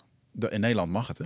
Psilocybine is niet... eh, Maar, maar gedroogde paddenstoelen zijn illegaal. ja, maar het zit ook in de truffel. Psilocybine. Dus als je dat extraheert uit, uit truffels Dus, en je eh, hebt het extract, dan mag je dat gewoon legaal Of gebruiken. de truffel zelf mag je eten. Ja. Nee, dat weet ik. En, Maar ehm, en dit gaat dus wel over de... Zij doen het dus wel op de heroic dose, zoals... ja, ze halen de werkzame stof. 15 milligram. En zijn dat dan, dat zijn dan losse therapeutische sessies Ja. met echt gewoon een, een full-on trip. Ja. En dan een aantal sessies, elke Nou, week één of zo. begeleiding. En een grote grap is dat... of grote grap, hij maakt er echt een bedrijf van. Eh, je betaalt 3000 euro voor zo'n retreat, wat drie dagen kost. Er zit een voortraject en een natraject. En zij proberen dit echt als eerste in de markt neer te zetten met het verzamelen van alle data. Dus ook de ervaringen die je hebt, die noteren zij en dan maken ze een soort database van. Ehm, om daar uiteindelijk eh, een, een bolwerk, een fundament voor te maken. Om straks te kunnen zeggen: jongens, we hebben gewoon in de afgelopen drie jaar 3000 mensen geholpen. Eh, er zijn heel veel Amerikanen, PTSD-veteranen en zo, die, komen die hier komen ervoor. hier om dat te doen. En dat is wat anders dan dat je 150 euro betaalt om in Nederland in een matje, op een matje te liggen tussen de kotsende Ja. mensen. Dat bestaat ook. Alleen Ja. dat zal nooit draagvlak krijgen eh, voor een miljoenen investeerder, Nee. wat hun dus al wel Los hebben. van het feit dat het nu natuurlijk weer illegaal is, zelfs ayahuasca. ja, was het altijd al. Hè? Alleen die twee kerken die mochten het schenken. En ehm, er zijn heel veel aanbieders geweest die altijd hebben gezegd: ja, maar wij zijn verbonden aan de kerk. Oh. Ja, dat was een heel mooi gedachtegoed waarmee ze dat goed praten. Maar juridisch gezien, Ik dacht dat het wel een hele periode was dat gewoon iedereen het kon aanbieden, die shit. ja, het was, werd gewoon gedoogd. Ja, maar ja, het was ja. altijd illegaal. Het was een gedo- Maar wat ik me afvroeg, want ik vind het wel boeiend wat je vertelt. Ik, ik kwam natuurlijk zelf ook al gewoon lang met psychische eh, shit. En, Mhm. en daar had die hele ayahuasca zoektocht mee te maken. San Pedro in, eh, in Ecuador. Ja. Eh, maar inmiddels aan antidepressiva toch weer. Dus Hmm. dan, dan eh, zie je ook hoe dat, hoe dat kan lopen. Oh, wauw. Ja. Ehm, maar wat ik me afvroeg is, die, die, de, zei nou dat dat een driedaagse retret is? Mhm. Want daar ben ik soms dus wel een beetje sceptisch over. Maar Omdat... het is één dag gebruiken. Eén ja, dag, nee, snap eh, ik. Want anders ja. heb je ook tolerantie opgebouwd meteen in het geval van... van Psilocybine wel, ja, ja. ja, zeker. Ja. Ehm, maar ik ben soms sceptisch over die eendags transformaties. Omdat Mhm. dat, dat merkte ik ook vaak. Dat was ook wel, wel heel goed was aan mijn shamaan destijds, die in Rotterdam. eh, je, wordt wakker na zo'n na zo'n ceremonie. Je zit aan het ontbijt en je gaat met dat gevoel naar huis dat jij ook had. Gewoon van dit is zo goed voor mij geweest. Mhm. Ehm, maar dat vasthouden. Mhm. eh, dat uiteindelijk moet je toch zelf het werk daarna ook weer doen. Dat weet je ook. Ja. En dat gevoel vasthouden en niet terugglijden is nog best lastig. Maar is moeilijk. Dus Ja. daarom ben ik soms wel sceptisch over, over zoiets van een eendags eh heroic dose psilocybine. En eh, dat het dan daarna goed is. Ja. Weet je, dat, dat, dat, Dat is ik ook niet de belofte. nee, Maar het is natuurlijk wel gewoon mensen die in dat is wel wat ik zou Amerika- willen. Ja, en het kan. En de verhalen zijn ja, nee, kan. precies. Ja, En, en ja. ik ben ook, eh, toen ik in een burn-out kwam, terwijl ik ook regelmatig ayahuasca deed, dat mensen zeiden van, nou, als het dan zo goed voor je is, eh, waarom heb je dan een burn-out? Ja, goede vraag. Ik geef mensen ook wel eens heel goed bedoeld advies en die zie ik er nou ook gewoon stomme dingen Ja. doen. Ja, weet je. En Ja, Ehm, ik denk dat ehm, zeker in de momenten dat ik eh, die burn-out had, heb ik ook ayahuasca gedaan om me beter te voelen. Drie weken daarna weer, drie weken daarna weer. Ja. En toen heb ik een keer een avond gehad dat het plantmedicijn tegen me zei: Je bent het nu aan het misbruiken, je krijgt vanavond helemaal niks. Ga Ja. maar gewoon rusten. ja. En ik heb nog nooit een pijnstiller gehad of een antidepressieve pil die dat tegen me zei. Nee, nee kijk, dat- absoluut. Qua, qua, qua ehm, op zich wel boeiend in die zin dat ik dus allebei de kanten ken Ja. inmiddels. En ehm, inzichten en dergelijke. En echt gewoon die diepe ervaring, dat is iets wat antidepressiva absoluut niet eh, kan bieden. En zo, zo zie ik het ook helemaal niet. Nee. Maar wat ik wel moest concluderen is dat ik bijvoorbeeld in, eh, toen ik na, in, in Ecuador met San Pedro, toen was ik dus na een tijdje weer gestopt met antidepressiva, omdat ik, omdat ik ja, ayahuasca kon me daar toch niet voor behoeden, ondanks alle inzichten, dat ik toch weer terugviel en gewoon het echt gewoon niet meer aankon. Gaf ik San Pedro een kans en dat vond ik zo mogelijk nog mooier en heilzamere ervaringen als de ayahuasca-ceremonies die ik gedaan had. Mooi. Was- ik heb, ik het nog nooit gedaan. ja, ik vond het schitterend. Het was, het was ten eerste overdag. Het was veel meer een licht, licht medicijn. Dus ik Hmm. lag dan vanaf tien uur 's ochtends lag ik daar zo in een soort van pergola op een matrasje met en twee honden die daar eh, die liepen, die net bij me kwamen liggen. En, en dat, dat duurde. eh, Je drinkt, je drinkt één keer. En hij was echt heel, was heel, eh, heel goed tussen de bergen en, en, en brulkikkers op de achtergrond. En eh, dat, dat duurde dan ook een uur of twaalf. En dat is Ja. niet met bijdrinken, maar dat is gewoon... eh, en dat is, dat is een soort van uitgestrekter. Ja. En dat heb ik drie dagen gedaan. En die derde dag was het ook zo, alles ging stromen. En ik zag zoveel dingen in mijn, uit mijn jeugd. En dat ik ineens veel beter ging begrijpen waarom die dingen zo gegaan waren. Dus dat, dat die inzichten Hmm. waren zo goed. En toen ben ik toch een aantal weken daarna gewoon weer keihard teruggestort. En dat was verschrikkelijk, omdat ik ook... eh er zat ook een soort schaamte bij Ja. omdat ik dacht van, ik heb al die shit gezien daar en verwerkt. En, en hoezo dan weer terug? En, en dat ik uiteindelijk weer naar de dokter ging voor antidepressiva... voelde ook als een enorme knieval. Want je hebt ook... Ja, je, je bent ook ergens ook zo'n soort kritisch stemmetje gaan internaliseren... vanuit die ayahuasca-hoek of zo van... westerse medicijnen zijn verkeerd of slecht... of er zit ja. de industrie achter. En dat, dat is best moeilijk om dat van je af te gooien. Maar anders ging het gewoon helemaal niet meer. Ja. En ehm, ja, wat die antide- antidepressiva toch voor mij eh, doen, is een soort van die dalen, die zijn gewoon wat minder diep. En eh, ik ben iets minder gevoelig voor prikkels. Mhm. En dan kun je zeggen dat is zonde. Ja, misschien wel, maar als je te prikkelbaar bent, kun je niet leven. Ja. En de paradox is dat sinds... Ik ging toen even heel diep naar die San Pedro. En antidepressiva duurt een hele tijd voordat het gaat werken. Wordt eerst erger dan dat het, voordat het beter wordt. En nu dat weer beter gaat, kan ik ook veel beter die inzichten die ik opdeed tijdens San Pedro en tijdens ayahuasca, kan ik nu veel beter in mijn dagelijks leven verwerken. Omdat ze alsnog super waardevol zijn. Ja. En heel goed om te begrijpen ook voor mezelf. Mhm. Maar ik ben iets stabieler. Anders zou ik gewoon te labiel zijn. En dan heb ik ook niks aan die, aan die inzicht. Omdat ik gewoon niet Nee. weet wat boven of onder is. Dus ik heb dat heel lang heel ingewikkeld gevonden. Van is, kan ik dit wel zo doen? Moet ik niet weer stoppen met antidepressiva? Want, want is het niet beter om die, die plantmedicijnen te doen? En ook, ik, ik, eh, ik mis het natuurlijk ook wel. Even, even los van wat het voor je kan doen. Ik zou heel graag weer een ayahuasca-ceremonie doen. Eh, maar dat, kan, dat, is nu, dat is nu levensgevaarlijk als je Ja. een SSRI gebruikt. Ja. Ehm, maar bijvoorbeeld San Pedro, ik heb, ik heb nog een grote pot gedroogde San Pedro. En daar microdose ik nu mee. Mhm, En dat, dat, gaat wel. goed. Ja, Dat dat kan kan, er zit geen MAOI-remmer Oh, wow. in. Dus Ja. dat, dat kan gewoon.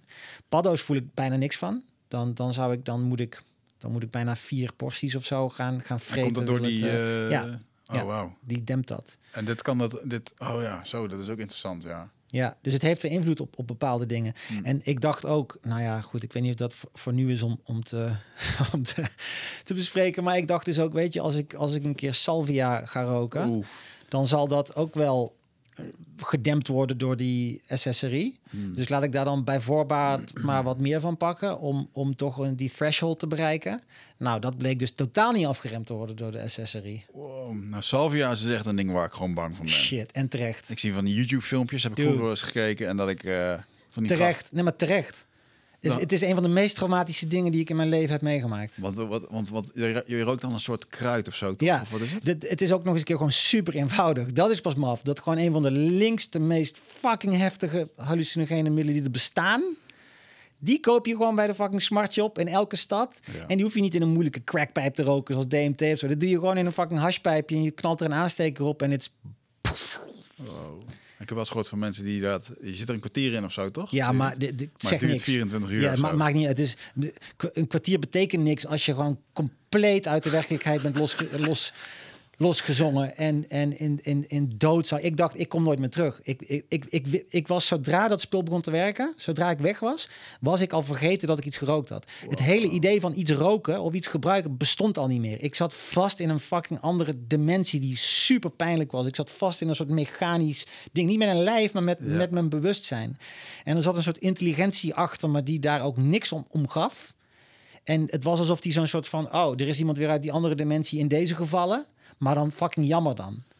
En ik, aan alles aan mij... Nou ja, ik kan zeggen mij, maar dat was natuurlijk niet echt aan mij. Maar gewoon... Het was volstrekt denkbaar en aannemelijk dat ik daar vast zat. Dat het feit dat ik nu in deze werkelijkheid leef was, is toeval. En aan het verkeerde knopje zitten en je zit in die. En dat is dan jammer. Dat is dan gewoon jammer. En dat is ook wat die, die wezentjes soort van eh, totaal ongeïnteresseerd in mijn leed. En ik dacht... eh, eh, En ik, ik wist niks meer. En toen pas heel langzaam kwam er... Op een gegeven moment begon ik iets... Want het was een soort van tweedimensionale kleur ook alleen maar. En op een gegeven moment zag ik iets van een patroon. En toen dacht ik zo, wat, ik ken dit patroon, ik ken dit patroon. En dat was gewoon mijn bank, was gewoon de stof van mijn bank uiteindelijk. En toen kwam er dus zo de werkelijkheid een beetje terug. En toen kwam er pas het moment dat ik, dat ik ineens me herinnerde... Ik heb iets gerookt.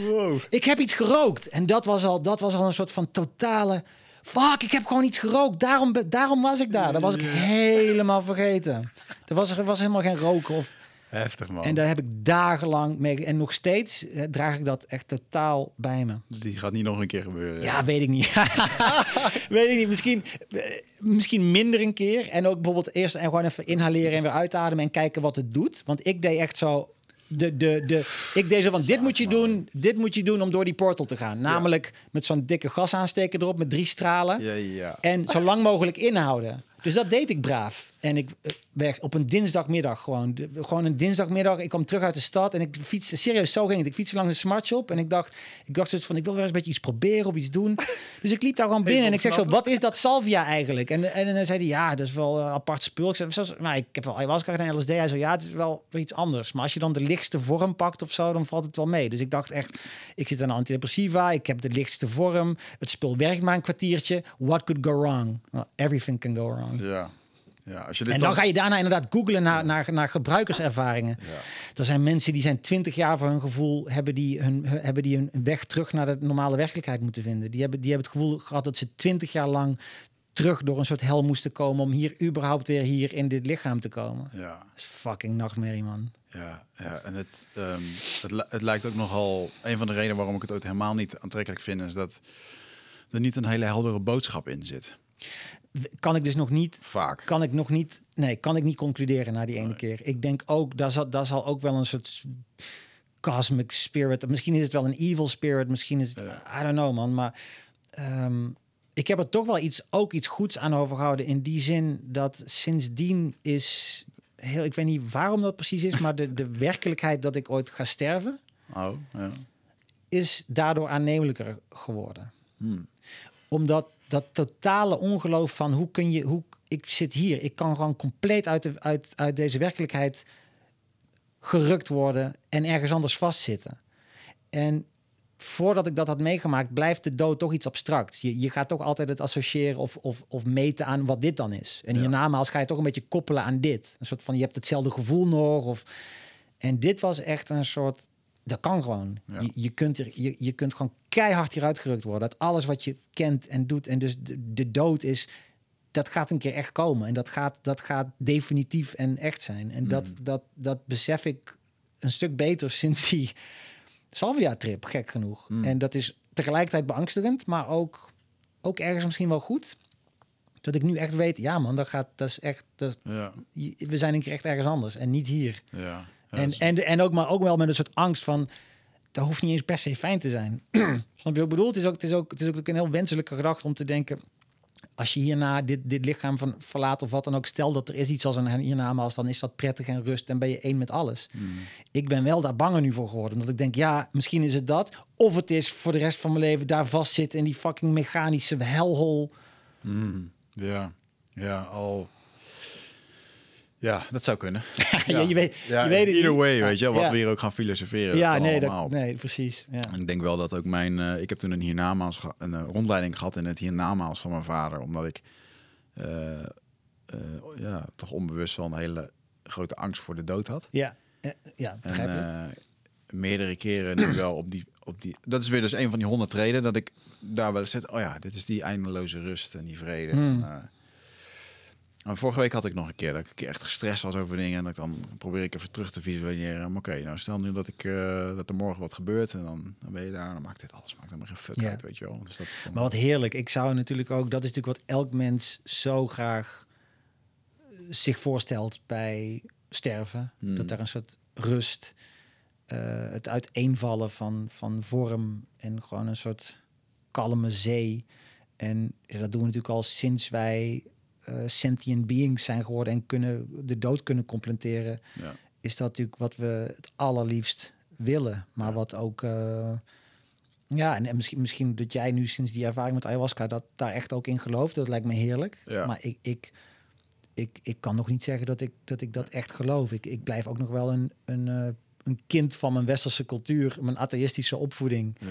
Dat zit er ook nog wel in. Dat ik toch denk, eh, ja, maar waarom zou na de dood niet als het ware hetzelfde zijn eh, als voor je geboorte? Weet je, Ja. dus, dus het totale ontbreken van bewustzijn en Ja, het Ja. hele wazige wat ik vind is van eh, Alan Watts, die zei dat wel eens mooi. Dat er komt een keer een dag dat je voor de eerste keer je ogen open doet. Maar er komt ook een keer een dag dat je je ogen sluit. En dat je gewoon niet meer die ogen open doet. Ja. En, dan, en dan toch doe je ze ergens reïncarneren als je daarin gelooft. Dan, ja. Dan is dat een hele wazige transitie Ja. wat daartussenin gebeurt. Ja, man. En, eh, ja, En ik vind, het, ik vind al die, de, zeg maar, alle spirituele theorieën die daarover gaan, vind ik super boeiend. Mm, En eh dan kan je soms ook een beetje hoop uitputten. Ik ga dan toch al snel zo van, ja, ik, ik hoop echt dat dit het is, weet je. En, Ja. en ook dan best wel grote kans ook, ga ik dan denken. Het is natuurlijk ook wishful thinking. ja, ik voel me er ook wel beter. Maar goed, ik voel me er wel beter door. Dus ja, waarschijnlijk praat mijn ego ook wel een heel mooi Ja, romantisch indianen Ja. mythe. eh, Uite- uiteindelijk weten we het niet. Het, ik, ik denk de enige troost of zo die je misschien kunt hebben, eh, waar je wel echt van uit kunt gaan, is zeg maar in het, in het ergste geval, eh, is het inderdaad als voor je geboorte. Namelijk eh, een soort van niks. Uh, maar, maar dan is dat in ieder geval ook niet pijnlijk. Nee. En dan is er ook geen bewustzijn dat iets kan missen. Nee. Weet je, dan is er ook niet, uh, oh man, nou ben ik hier en ik was eerst in leven en ik mis die en die. Als, als dat allemaal wegvalt, Ja. dan is er ook niemand meer om daar echt rouwig om te zijn of om, Nee. om daarvan te balen. Uh, Maar het, dus- zou, het zou voor mij te simpel zijn voor wat er allemaal... Nee, voor mij ook. Maar ik bedoel, het, in het ergste geval is het dat. En dan is het nog steeds geen ramp. Want er is niemand meer om het een ramp te vinden. Nee. En alle andere, alle andere opties zijn eigenlijk een soort van mooi meegenomen. Want die gaan uit van iets dat doorgaat, in welke vorm dan ook. Als het maar niet die machinale salvia-wereld is. Dan Ja, die, die rare wezentjes die totaal, ja. ja. Heb je wel eens eh, eh, het idee gehad dat, eh, dat jij met jouw DNA-blauwdruk systeem, hoe jij werkt hier in, het, in onze huidige maatschappij, dat je moeite hebt om te aarden? Ja, Met alle regels en structuren en dingen die... eh, nou, bijvoorbeeld nu is een tijd. Ik merk nu dat ik gewoon... eh, bij mij wordt er echt op al mijn fucking knoppen geduwd. Als het gaat om vrijheid en dingen niet kunnen doen en moeten. En met de quarantaine bedoel je. ja, ja bijvoorbeeld. Maar ook gewoon wat je ziet wat er gebeurt. Hè? Mensen die beslissingen voor ons maken in de Ja. naam van. En dan denk ik, nee, het is gewoon niet oké. weet je wel. En eh, ja, ik kan er wel... ik heb er wel moeite mee. Ik heb dat wat minder, denk ik. Omdat... ja, ik, ik, ik, ik, ik vind mijn eigen leven en bestaan al, al gewoon zo ingewikkeld. Mhm. En daar mis ik zoveel houvast in. Ja, Dat ik denk, eh, boodschappen straks. En oh ja, dan moet ik dat straks koken. Dit, oh ja, morgen komen, Ja. komen mijn jongens. Eh, dat die, ik, ik kom soms niet verder eh, dan dat. dat is ook heel eerlijk. Ja, Ja. En natuurlijk zijn er wel momenten waarop, maar ik, ik, ik, nee, ik, ik zou me misschien soms wel, wel wat meer moeten verzetten Mm. tegen dingen. Maar ik, heb, ik, ik vind het ook wel fijn dat er bijvoorbeeld. Ik ben niet anti-overheid of zo, helemaal niet. Ik, Nee. ik, vind, en ik, ik vind het fijn dat er politie is. Jazeker. En ik vind ja, het fijn. ook, ja. En ik vind in onze samenleving best wel goed. Eh, het is nog nooit zo goed. Dat is de grote grap, hè? Precies, Het is het- nog nooit zo goed Nee, geweest. en er is, er is best wel veel vrijheid. N- natuurlijk baal ik wel. Ik, ik denk dat ik meer baal van, van de, de controle die, die toch apparaten en elektronica en social media en gewoon het aanbod van films en, en Mhm. zo'n telefoon. Dat, dat is wel iets. ehm, dus de, de- de- dat zie ik niet eens zozeer als daadwerkelijke oppression of iemand die dingen voor jou bepaalt. Hè? Mhm. Want dat, dat is het ook niet echt. Van je gaat nu dit doen of je gaat nu dat doen. Daar heb ik niet zo'n last van. Maar wel van de eh, sluimerende verslaving aan die, die apparaten. En, Ja. en wat dat doet eh, voor mij, maar ook voor mijn zoons en ook in de wereld. En dat, dat mensen steeds minder boeken gaan lezen. Eh, heeft daar natuurlijk ook mee te maken. Dat voelt voor mij wel als een soort verlies. Ja. En een soort sliding scale waarvan ik me afvraag... eh, niemand van ons weet nog tot hoe diep die sliding scale gaat. En waar Ja. we dan in uitkomen. Wat, wat gaat dat doen met je concentratie? Met verstilling? eh, zoiets als je vervelen. Ik, ik, kan dat, ik kan het heel moeilijk vinden om, om bij mijn zoons te zien... ja, dat er zoiets als verveling eigenlijk bijna niet meer staat. Omdat dan pakken ze wel weer zo'n apparaat. En dan, dan vind ik weer, moet ik dat dan verbieden? En dan zeg ik, nou niet meer die apparaat. En dan, maar dan, dan is het ook zo van, ja, wat dan? Ehm, Hmm. Omdat die optie blijft er dan toch of zo, hè? En, Ja. ehm, Ja, ik Ja, zie dat- hoe eh, mijn dochtertje van 2,5... eh die mag op woensdag en zondag even lekker Netflix... kijken ze naar die Papa Pech of zo, weet je wel. ja. En, maar ehm, blij dat het nu op Netflix zit, want dan zit er geen reclames. Want anders zit ze de hele tijd met de vinger zit ze over Ja, het schermpje. ja. En naar YouTube dingetjes en zo. En dan ah, mega irritant, weet je wel. Hoe oud is het? 2,5?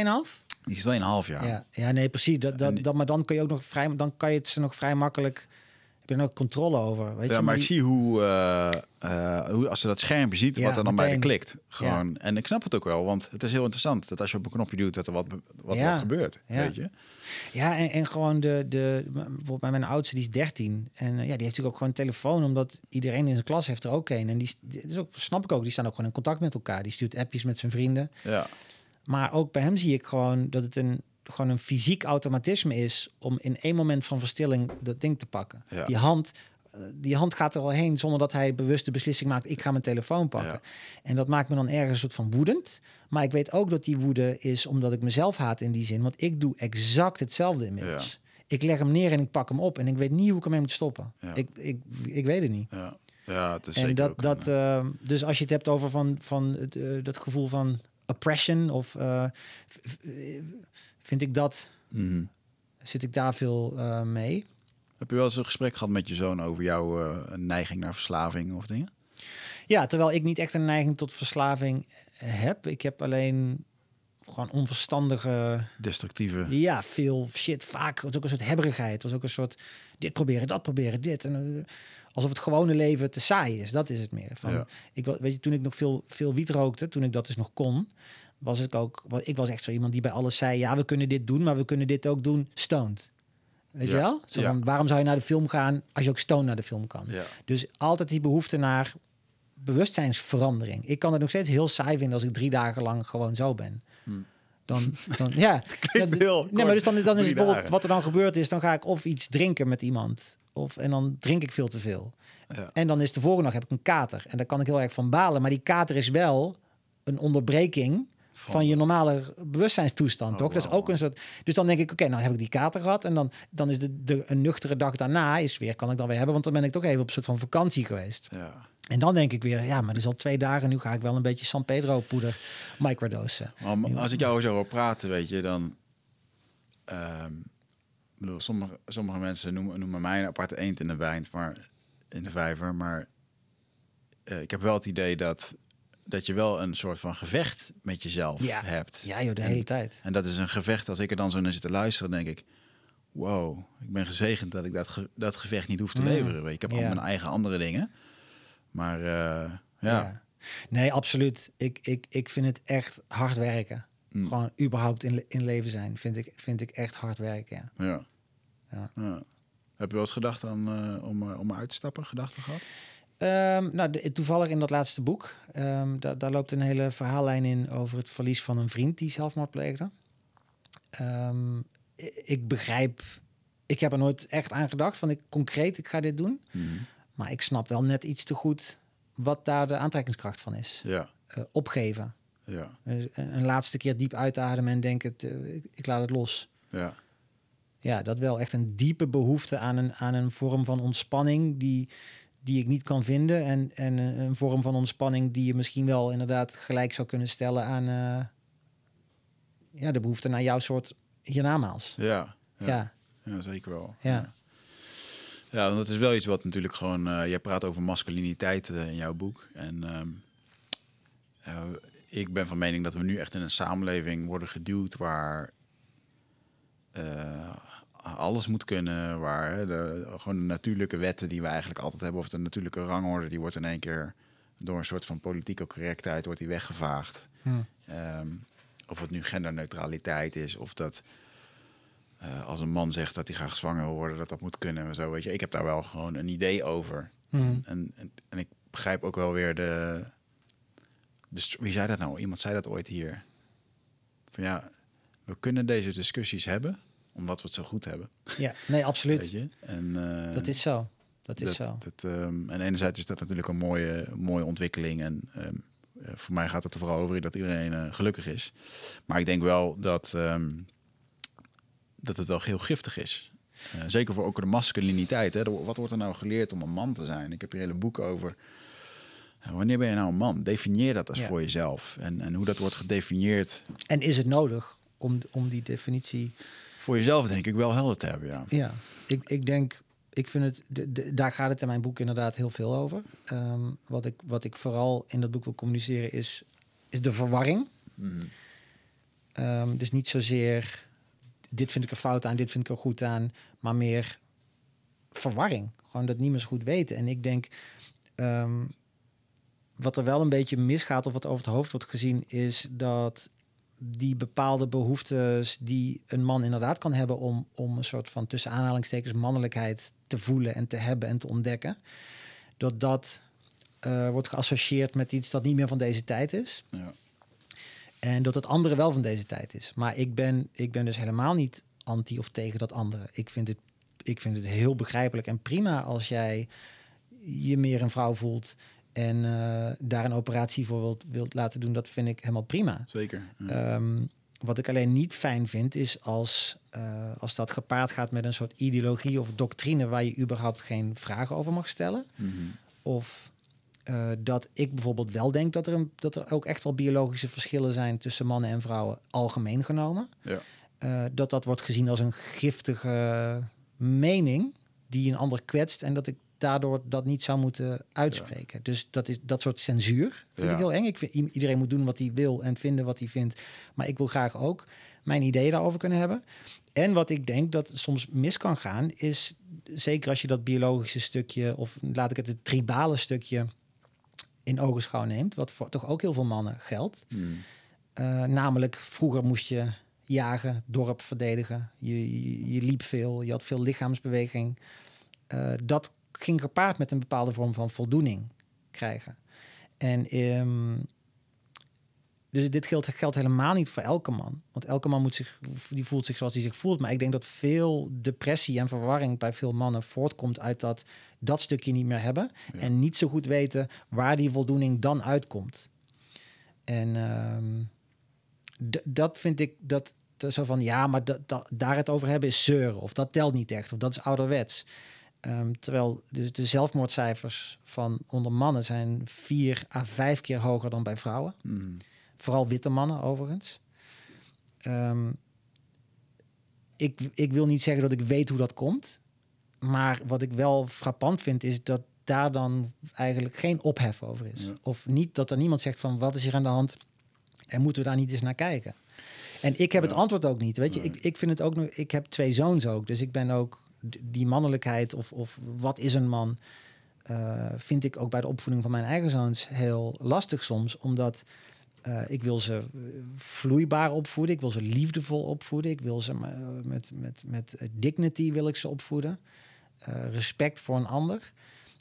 Maar ook, ik, ik betrap me er ook wel op dat als, als ze worden gepest door iemand of ze krijgen een klap, dat ik dan, dan weet ik eigenlijk niet zo goed of ik wil zeggen: nee, dan moet je nooit terugslaan en dan moet je naar, naar de autoriteit of zo. Ik, ik, want ik weet zelf hoe het is om geslagen te worden en niet terug te slaan als, Mm. als jongere. Mm. En dat kan enorm vernederend zijn. Zeker. Ja. Heel destabiliserend. Ja. En pas toen ik zelf ging boksen en uh, het een keer niet meer pikte, dat was voor mij heel belangrijk. Ja. Nou, dan kun je natuurlijk redeneren, überhaupt zou dat vechten niet nodig moeten zijn. Daar ben ik het ook mee eens. Maar die, Mm. we leven nog wel in een wereld waarin dat kan. En waarin dat toch voor mijn gevoel van eigenwaarde... Voor mij was het belangrijk om, om een keer terug te mappen. Ja, dat snap ik. Um, dus, dus masculiniteit, en ik heb geen idee wat dat is of hoe dat moet. Maar ik weet wel dat je, dat er, dat, dat, je hebt een drang soms en er zijn behoeften. En uh, het gevoel van zingeving, wat dat voor iemand dan ook is is heel belangrijk. En als jouw vorm van zingeving zoeken geen plaats heeft, uh, dan kan dat verkeerd gaan. Dan Ja. kan dat of uitmonden in depressie of radicaliseren. Mm. Dat je je aansluit bij een groep die wel knokt, Ja. die wel vecht, die wel de vinger, die de vinger wijst naar een ander. Dat, zijn, dat, dat gaat al verkeerd aan dit land. Want die drang om te vechten, die kun je of kanaliseren. Jij doet Brazilian Jiu-Jitsu, toch? Ja, ja. Nou, dat kan je doen. Maar je kan ook die woede gaan zoeken bij een alt-right club en gaan zeggen: het zijn de fucking binnenkomers, de nieuwkomers en ze geven huizen aan de, aan de mensen die er net komen. Daar kan je hem ook kwijt. Dus ik- dat, ik, ik zie daar al snel de. de Ik vond de, de Dat middelbare school vond ik best wel een, eh, een heftige tijd ook om. Ehm, was ik daar op school en dan had ik wel vriendjes. En die, die, die, die kon ik daar de, een moment maakte die iets kwetsbaars mee of wat dan ook. En dan de volgende dag, dan, eh, dan werd je gewoon afgepist vanwege dat. eh, gewoon in, in een groep. En echt, ik, ik vond het heel moeilijk om. ja, eigenlijk was het gewoon iedere dag weer je plekje voor. ja, joh. En, en oh man, ik vind het ook zo. Voor dat, kijk, als vrouw kun je eh, vernederd worden in de zin van, van eh, aanranding, seksueel misbruik of geobjectiviseerd worden. Mhm. Eh, dat is verschrikkelijk. Daar is ook veel aandacht voor. Ja, Waar weinig aandacht voor is, is de vernedering die een man kan voelen ja, aan de hand van een andere man. ja, zeker. Of die dingen nou gebaseerd zijn op, op, op waarheden of niet. Namelijk, je bent geen echte vent of je bent niet stoer of wat dan ook. Ook, ook al zou je redeneren, die dingen zijn niet belangrijk. Nee, dat kan je wel vinden op filosofisch, theoretisch oogpunt. Eh, maar voor een jonge jongen gelden die dingen wel degelijk. Ja. Dan En als jij wordt neergeslagen en je durft niks terug te doen en die ander lacht je uit, dat heeft ook enorme traumatische Ja. eh, effecten op je eigen waarde. En, en dat kan je depressief maken. Ja. En om dan te doen alsof dat dat, dat geldt dan niet, die depressie, want dat, dat komt alleen maar voort uit een soort van dom mannelijk macho gedrag. Dus dat verdient er niet om serieus genomen te worden. Ik vind dat heel gevaarlijk en ook uh, oneerlijk Ja. in zekere zin. Ja, ik denk wel dat... Want waar je in eh, Eindhoven? Niet meer. Vroeger heb ik veel eh eh gebokst en Muay Thai Hmm. eh, gedaan. Nu doe ik gewoon nog een beetje flauwe krachttraining, zoals elke andere, Ah, elke andere average Joe. Welke school zat je in Eindhoven? Ik heb bij Duran Ebren heb ik het langst. Nee. Nooit wedstrijdniveau, hoor. wel voor wedstrijden getraind op een gegeven moment. Maar toen werd mijn oudste zoon geboren en toen wist ik, ja, vijf keer in de week trainen, dat gaat me, gaat me niet lukken. En dat is toch wel een beetje wat je moet doen. Alleen qua ja. conditie al wil je een, Ja. wil je een N-klasse wedstrijd. eh. Ja, zeker. Ja. ja, ik vond het wel ehm, de, de middelbare schooltijd vond ik gewoon wel, ehm, wel heftig, maar ook fucking ironisch, omdat ik gewoon op school was, ik de stoere jongen en blowen en hangen, maar ik wilde dat eigenlijk helemaal niet. Mm. Ik denk dat ik thuis zat ik gewoon liever computerspelletjes te spelen en eh, Ja, zat ik ben best wel een huismus. En, ehm, eh, en dat stukje erkenning, dat heb ik uiteindelijk wel in de vechtsport gevonden. Van eigenlijk gewoon dat, dat hè, wat jij noemt, dat extreemrechtse groepje, eh, wat, wat eigenlijk niet zozeer de ideologie is die aantrekt, maar het is meer de, het, het groeps, de familie. ja. En, en, En- het, het kunnen ventileren van woede en daar ook een ander voor kunnen aanwijzen. Ja. Ja, en, en, Dat is heerlijk. En de, mo- de motivatie ook gewoon. Ik sprak laatst een commandant van een, eh, eh, van een antiterrorisme eenheid die zei: ja, er, ik heb nog nooit een jongen in mijn team gehad die voor het, eh, voor, het voor het vaderland wilde strijden. Weet je wel, dat zijn van die dingen die roep je als je 14 bent of zo, die je niet goed weet gaan. Nee, je wilde gewoon ergens bij horen. Ja. Je wilde gewoon, en daar wilde je de beste in worden. Ja. En daardoor kom je daarbij. Ja. En ehm, ik denk wel dat dat En als je je leven dan opoffert tijdens zo'n strijd, dan is dat inderdaad eerder voor je juist. kameraden Ja. dan dat je denkt, ik ga dat land, ik ben, dat, ik ben nu voor een, voor een nobel doel. Ja.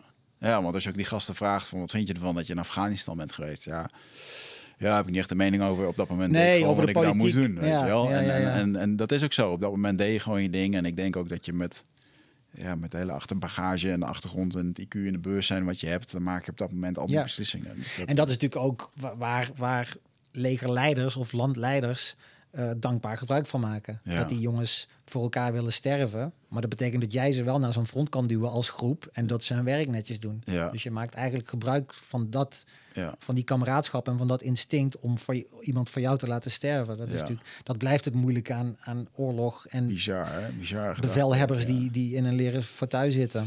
Ook dat ze gewoon, ehm, ik geloof in de Tweede Wereldoorlog, heeft 75% wat de geweer in zijn handen kreeg, die heeft niet geschoten of misgeschoten. Hmm. Omdat mensen, wil, mensen wilden het Ja. helemaal niet. En vanaf dat moment zijn ze ook het opleiden van militairen eh, ja, echt om... eh, Ja, ook je, kill, je, brein. En, precies. eh, ja. ja. het is niet genoeg om tegen iemand te zeggen, hier heb je een wapen en ga vechten. Maar je moet Nee. iemand ook gewoon conditioneren. ja, Een machine maken. bizar, ja. Vind je dat, onze, vind je dat wij als mens in een soort tijdperk ingaan waar we een soort van machine worden als we niet oppassen? Weet ik Misschien niet. door de ene keer, technologie, de ene keer denk ik van wel, andere keer van niet. De- uiteindelijk kom ik erop neer dat ik het gewoon niet weet. Maar de, soms zijn er van die dingen die je hoort of van die perspectieven die, die me dan ineens enorm raken. En dat is dat, dat ehm, iemand me erop wees dat nu lijkt het nog zo heel ondenkbaar.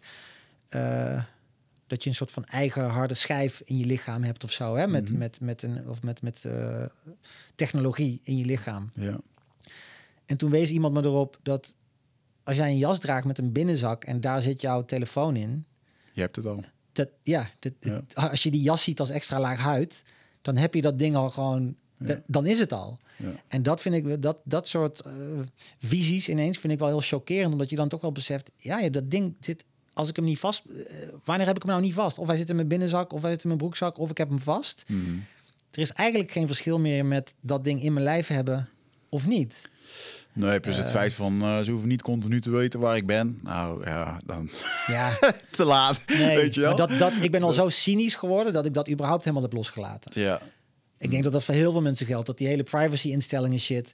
Er zijn, er zijn mensen die daar echt fanatiek bovenop zitten. Van mij zullen ze niet pakken. Ik heb een VPN en een, en een dit en een dat. Maar ik denk dat het gros van de mensen gewoon zoals ik is van... ik weet niet eens waar ik moet beginnen om die shit goed af te sluiten. Dus ik zet, Nee. ik zet de sluizen open. Dat Kom maar binnen. nee. Kom maar binnen allemaal. Nee, we hebben er ooit iemand hierover gehad. En toen eh, moet ik heel eerlijk zeggen dat ik het, het raakte me toen niet het onderwerp, omdat ik er echt niet mee bezig was. Ik heb toen letterlijk ook gezegd: Het maakt mij niet uit dat ze mij, eh, mijn gegevens hebben. Ja, dat, En, dat kan je je ehm, permitteren zolang het goed gaat. Ja, en toch hoorde ik eh, nu met wat er nu allemaal gebeurt... en ik zie de censuur, ook bij mede-podcasters... over andere dingen die gebeurt, eh, denk ik wel van... ja, dit is niet, dit is niet oké. Mhm. En toen zag ik laatst eh, de quote van, van Edward Snowden. Die zei van...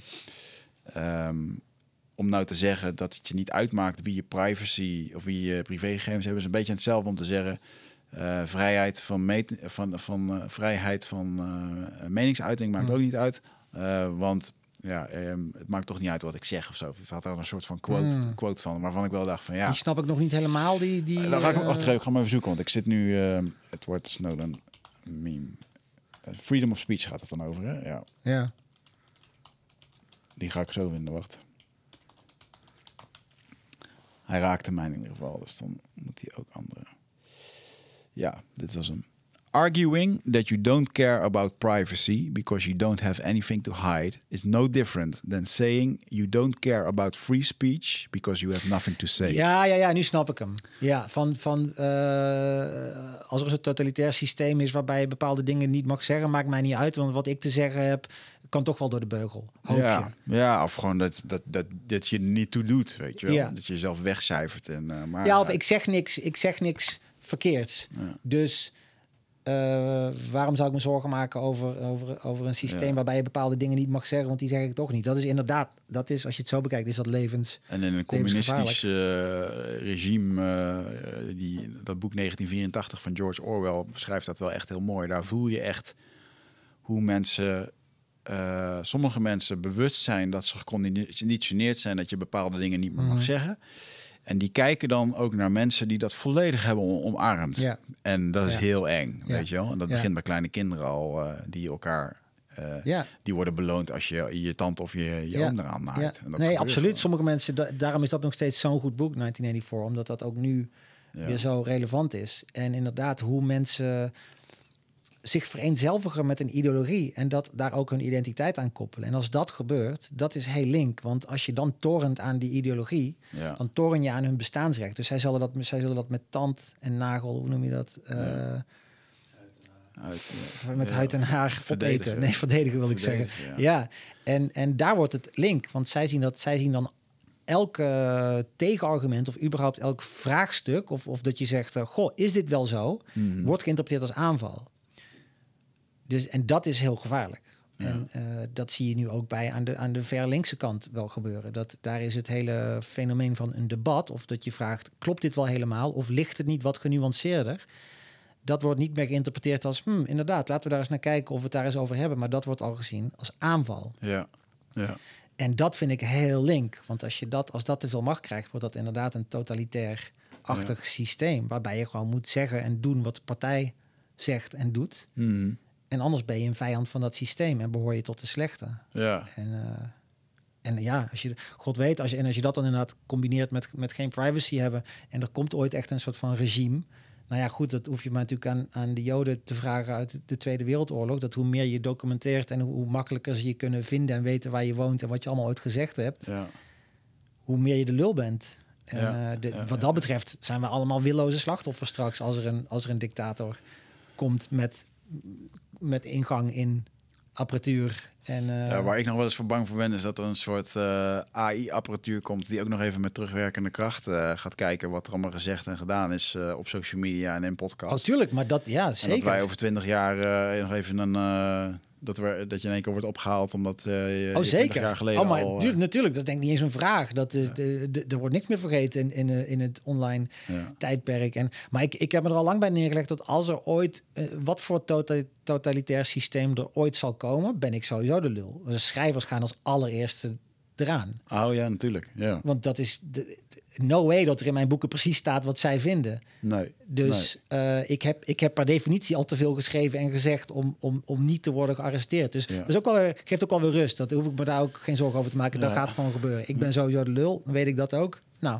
oké. Ja, en toch denk ik niet dat een totalitair systeem eh, heeft nog nooit stand gehouden, überhaupt. het is ook grappig dat... En het eh, hoeft ook geen stand te houden. Het hoeft alleen maar te komen. Ja, dat is ook wel. Bijvoorbeeld communisme is 42 keer geprobeerd, is 42 keer gefaald. Dat is interessant. Ja, ik, ik denk, elk, maar elk systeem is geprobeerd en gefaald. Ja, Er ja, is, er is, ja, geen- er is ja, ja, niks ja. dat blijft. In Mesopotamië dachten ze ook dat ze het hadden. In Egypte dachten ze ook dat ze het hadden. Hmm. Uh, al die shit eindigt. Ja. Het is echt super naïef en arrogant om te denken dat je een systeem kunt hebben dat, dat eeuwig het volhoudt. Ja. ja, en dan ook hoe. Hè? Dus als, je bijvoorbeeld, uh, als je bijvoorbeeld weet hoe dat die Berlijnse muur is gevallen. Omdat iemand zich versprak in een... Uh... Ze zeiden op een gegeven moment, je kunt nu zonder bewijs van een naar een andere kant reizen. Ja. Uh, dat had dan, ja, anders moet je bewijsjes laten zien. En dat, dat is door de media verkeerd opgepikt. Of nee, die vroegen, een journalist vroeg, oh, dus u mag nu gewoon, je mag nu Oh, gewoon ja? heen en weer reizen. Ja. En die man zegt, ja. En toen is de pleuris uitgebroken, waardoor iedereen Oh, echt? dacht van, wow, we kunnen weer. En, en dat is, daar is dat in één keer uh, de muren gevallen is. Gewoon een soort misverstand. Door een televisieuitzending waar dit... Uh, ja, mensen natuurlijk al 30 jaar gewoon zaten te wachten van... Uh, ja, Nou, ja, dus het, kan door zoiets toevalligs man.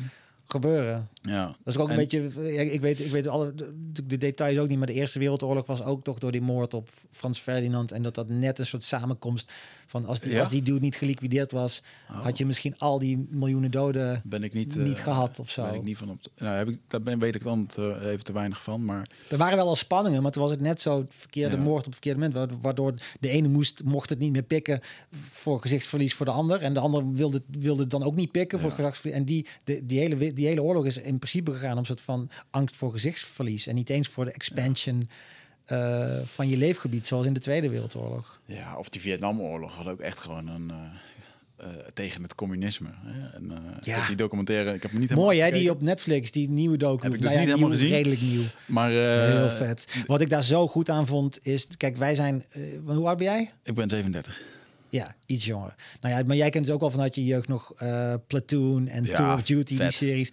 En dan zie je gewoon hoeveel dat je beeldvorm, ook al denk je, ik kan die shit wel relativeren, maar je gaat toch ergens die VC zien als, als een soort van vuilakken, toch? Ja, die niet, niet echte persoonlijkheden hebben of zo. Daar kan je niks aan doen. Je wil, en wat ik zo goed vind aan die, aan die Netflix-serie, die nieuwe, is dat die VC-veteranen evenveel aan het woord komen als de. Amerikaanse veteranen. En dat vind ik zo goed, want je ziet, goddamn, die waren ook gewoon natuurlijk bang. En die, en eh, nou ja, dat, dat, dan zie je hoe belangrijk het is om, als je het hebt over bijvoorbeeld ayahuasca, er is het evil en je zegt, maar ik hou ook van jou. En dat die, dat, dat hele evil transformeert. Ja. Dat, dat, dat is daar ook een voorbeeld van. Ja. Weet je, die, die mensen hadden dat.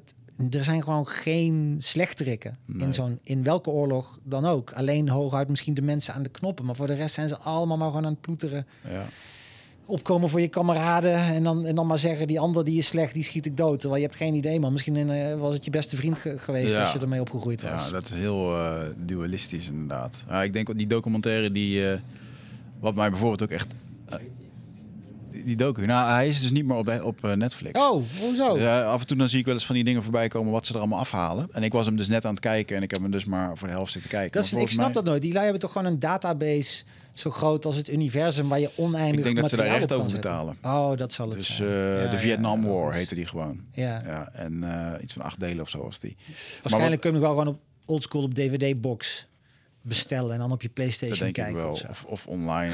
Ja. Maar dat in ieder geval de... ehm, ehm, ook hoe Vietnam ook een soort van gekoloniseerd was door de Fransen. Ja. En die er eigenlijk gewoon vanaf wilden. Ja. Er was ook gewoon een soort van, hier, neem het maar allemaal. En het, ehm, ja, dan zie je dus een beetje de ges- de geschiedenis daarin terug. En Ja. inderdaad, hoe, eh hoe Ja, het is allemaal, het is allemaal inderdaad, dat is soms hoeveel mensenlevens, eh, hoeveel bloedvergieten er is om gewoon dom menselijke Ja. opportunisme van een paar mensen die gewoon eigen belang, opportunisme, eh, stuntelen, Ja. arrogantie, ego en gewoon honderden jonge mannen Ja. de dood instorten, landen bezetten, vrouwen verkrachten. ja, bizar. We zijn, we zijn zo'n fucking grillig. Ja.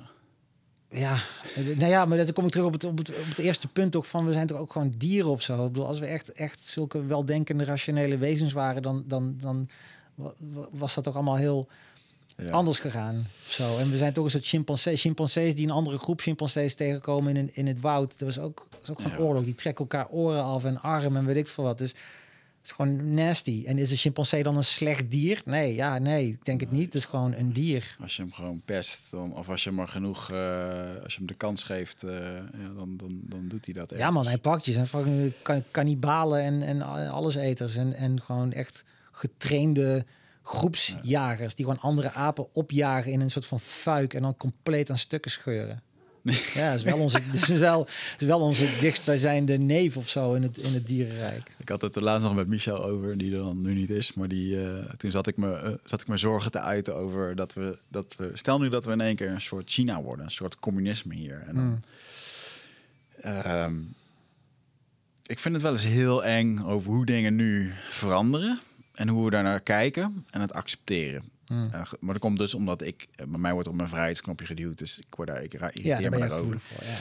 En ehm, dat had ik het met Michel over. En die zei ook, hij zegt, ja, maar hij zegt, vergeet niet jongen, dat er in ons, wij Hollanders, wij waren fucking vrede mensen Hmm. vroeger. En, en als er maar genoeg op die knoppen wordt geduwd, dan, wordt, dan moet je je afvragen of dat je het stof van dat zwaard wil afblazen. Ja, ja, ja, ja, ja. Weet je, zo'n zonder Ja. zwaard. Ja. Let's do it again. En dat, Ja. dat zit er nog wel, denk ik, ergens bij. eh, nou ja, goed, ik denk Ja, sowieso je weet ook dat het in je zit, dat dat in elk mens eh, is er zo'n soort, Ja. is er zo'n soort breekpunt. En als je moet, moet je. Ik bedoel, dat geldt voor elke volkstam over de, de hele aarde tot nu toe. En we leven nu in een, natuurlijk een relatief hartstikke vreedzame tijd. Maar Ja. kijk, naar, kijk naar vroeger, man. Er was eigenlijk vanaf het moment dat wij Afrika verlieten, zijn we gewoon shit gaan plunderen. En, Ja. en ik geloof dat in, binnen een mum van tijd was geloof ik iets van 50% van alle, alle grootste diersoorten op de rest van de wereld was pleiten toen wij uit Afrika Hmm. het water over. Dus we begonnen al meteen met gewoon fucking shit afmaken. Plat Neandertalers gingen eraan. Die hadden ook geen kant. Die hebben we ook allemaal, hebben we ook allemaal afgemaakt. Ja, is dat bewezen? nou ja, dat, daar zijn wel hele en, eh, sterke theorieën voor. Ja, dat we Ja. die, dat, dat, die waren en minder eh, goed toegerust dan Ja, wij. Dus, ja. dus wij hadden geloof ik eerder vuur of zo, dat soort dingen. ja. Maar volgens mij is ook wel bekend dat op plekken waar, waar, waar het om hetzelfde voedsel ging, ging dat ze gewoon eh, eraan gingen. Ja. En eh, kijk naar de... Oh man, laatst ook weer zo'n documentaire over vikingen. Wat... ja. Jesus. Weet Ja. je, dan... dan eh, De Barbaren had ik toevallig vorige week even zitten kijken. Twee. Die is ook de Barbarian of zo heet dat? Of, ja, eh, wat een hele slechte serie is trouwens. Qua, gewoon, Ja, qua productie en acteren en, regie. dingen. Maar ik vond het Ja. wel. Ik heb de eerste aflevering gezien. Ik ga niet verder kijken, want het boeide inderdaad niet. Maar wel eh, ja, hoe fucking vreed en de Germanen. Dat was gewoon hier. ja. Maar ja, ik moet dan ook nog wel eens lachen over, over. de hele, de hele, over de hele wereld. Ja. Ja. Ik bedoel, je, eh, ehm, er is ook, we we hebben zo soms de neiging om, om eh, bepaalde dingen te romantiseren of mooier te maken. Zoals dan, dan, wij zijn nu in het Westen, zijn we natuurlijk heel erg zo van de Native Americans. Dat vinden we allemaal. Die begrepen nog dat je niet alle bizons moest doodmaken. Dat, je een paar, dat klopt ook. Hè? En, eh, Maar we zien alleen maar die mooie kant. En die respecteerden de aarde. En toen kwam de, de, de witte man en die was super slecht. Maar er zijn ook gewoon echt. Er is bekend van bepaalde Indianenstammen, Native American stammen. die gewoon de meest gruwelijke moorden pleegden op andere stammen. En gewoon mannen verkrachten en onthoofden en scalpeerden. En het is niet zo dat je op één plek op de aarde een soort nobele mens had. die die instincten en die soort roofzucht niet in zich had. Dat is totale waanzin. En, en, en als je dat. eh, het is alleen zo dat het succes van zo'n groep is afhankelijk van de technologie in die tijd ook natuurlijk. Ja. Dat, Ja, het was mooi toen ik bij die stam was in Brazilië. Dan, mijn boek. Ik durf ook wel te zeggen, mijn boek heb ik. ehm, ik denk ook wel een beetje om het contrast, hè, de contrast van de chaos van, van eh, de wereld waar ik in opgroei of hoe ik dat heb ervaren. Mm. Om dat een soort van eh, ehm, gewoon eventjes te, te laten zien in de ro- geromantiseerde versie van wat daar gebeurt. En er zitten hele mooie dingen in over dat als iemand een moord had gepleegd, eh, dat ze binnen de stam zo iemand niet naar de gevangenis stuurden, maar dat ze hem zo'n plantdieet lieten doen een paar maanden om aan zichzelf te werken. Ja, ja, ja. Om, eh, om, eh, zo iemand heeft heling nodig, geen, geen, geen straf. Ja. Supermooi gedachtegoed. wat, ja, wat, wat we hier in het Westen ook wel wat meer zouden kunnen doen. met, en, met en dat, dat hoor ik dan zo'n stamhoofd een keer vertellen. En denk ik, wauw, oh, zo mooi hier, mooi hier. En dan vervolgens dan zit ik met iemand anders te kletsen over... van, ja, wat gebeurt er eigenlijk als iemand anders van een ander dorp bij jullie jat? ja, dan schiet hem gewoon dood. Ja, ja, die van een of, ander dorp. of dat je daar zo'n gifkikker hebt, wat dan... hè, die kambo Kambo, kikker, ja, waardoor je... ja, ja. En dat ik ook eens vroeg van... Kan je eigenlijk doodgaan door die kambo? En dat ze zeiden, eh, nee, dan doen we gewoon zoveel kambo op een pijl... en dan, dan schieten, we, schieten ze die pijl af. En op een gegeven moment dan, dan kan je gewoon niks meer. Ja. Maar je gaat er niet aan dood. En galactic shock. En dan lig je gewoon in een shock. En het idee was dan dat je dan dus iemand gewoon paralyzed... en dat je dan gewoon de kop inslaat Ja. met een... Met een, met- Ja. weet je wel? Ja. En gewoon, oké, de vreedheid en Ja, de, maar dat tribale... puurheid, het- eigenlijk ja. mogen we zo trots zijn op, op, op, Waar we gekomen zijn. onszelf... als in principe voor een heel groot deel op, op, op de wereld. Eh, inderdaad, dat je, dat, je, dat je je wetten en regels zo inricht... dat daarmee rekening wordt gehouden met het dorp ernaast. Ja. Dat is eigenlijk al iets. Dat was vroeger natuurlijk gewoon echt totaal niet. Inderdaad, een andere, een andere stam Ja. was in feite gewoon concurrentie en moest je wantrouwen. Daar komt ook, daar komen sowieso eh, vooroordelen eh, en schrikken van hoe als dat iemand er anders, er anders uitziet dan jij. Dat, dat zit ergens nog in je DNA. Ja. Omdat gewoon, dat is mogelijk gevaarlijk. Dat is mogelijk een andere stam. En nou ja, dan, dan, eh, dan hebben we dat toch wel in een vrij korte tijd hebben we dat Ja. best wel goed met wetten en een rechtsstaat Ja. weten te omzeilen. Even los van alle nieuwe problemen die, die we dan natuurlijk weer hebben. Ja. Maar eh, Ja. ja, dat, ik denk dat ik, dat ik vind dat ook altijd zo'n fascinerend onderwerp. Zo dat tribale stukje van ons dat we, dat we doen alsof, dat, alsof we dat lang voorbij zijn. En dat, nou ja, daar geloof ik helemaal niet in. We hoorden onlangs een eh, complottheorist vertellen dat op 21 december een of andere bom afgaat, waardoor alle elektriciteit uitvalt en eh, we tien dagen lang in het donker zitten. Waarom is het altijd iets met gaat dit- 21 en 12? En Dan zo? gaat dit 12. gebeuren. Ja, nee, In precies. van- Maar dat, daar geloof ik heilig in. Dat, daar ben ik altijd bang voor. Dat, dat, dat vernislaagje maatschappij eh, met debatten en, en, en, en online heen en weer slingen van argumenten. Dat inderdaad als ja, een soort van een post-apocalyptische wereld, dan is het gewoon natuurlijk direct voor ieder voor zich. Uiteindelijk wil je altijd je eigen kind, je wil zorgen dat die eet. En dat is belangrijker dan het kind Ja. van een ander. Dus zo snel ben je terug daar. En ik, ik ben daar bang voor, omdat ik gewoon weet, ik maak echt gewoon geen kans. Hmm. Want ik heb twee linkerhanden. Weet je, een- band plakken gaat net. Ja. Wat ga ik doen na de apocalypse? Een bunker bouwen, een fucking eigen wapen maken? Ik of- denk dat je heel ben- vindingrijk eh, zal worden. Want Nee, je, ik ga, weet je wat ik ga doen? Ik ga, ik ga slijmen bij mensen die het wel kunnen. Oh, zo. En, ja, Ja, maar daar heb je ook een functie waardoor je, want dat is dan weer, dan komt het hele tribale, dan moet je wel een functie hebben. Want als Precies. jij in mijn hut komt, ja. dan. Eh, jij, stel, jij wordt dan een soort van, van war chief. En wat, stel, ik, zeg, ik, ik acht jou dan meer toe in staat dan ik, gewoon qua capaciteiten.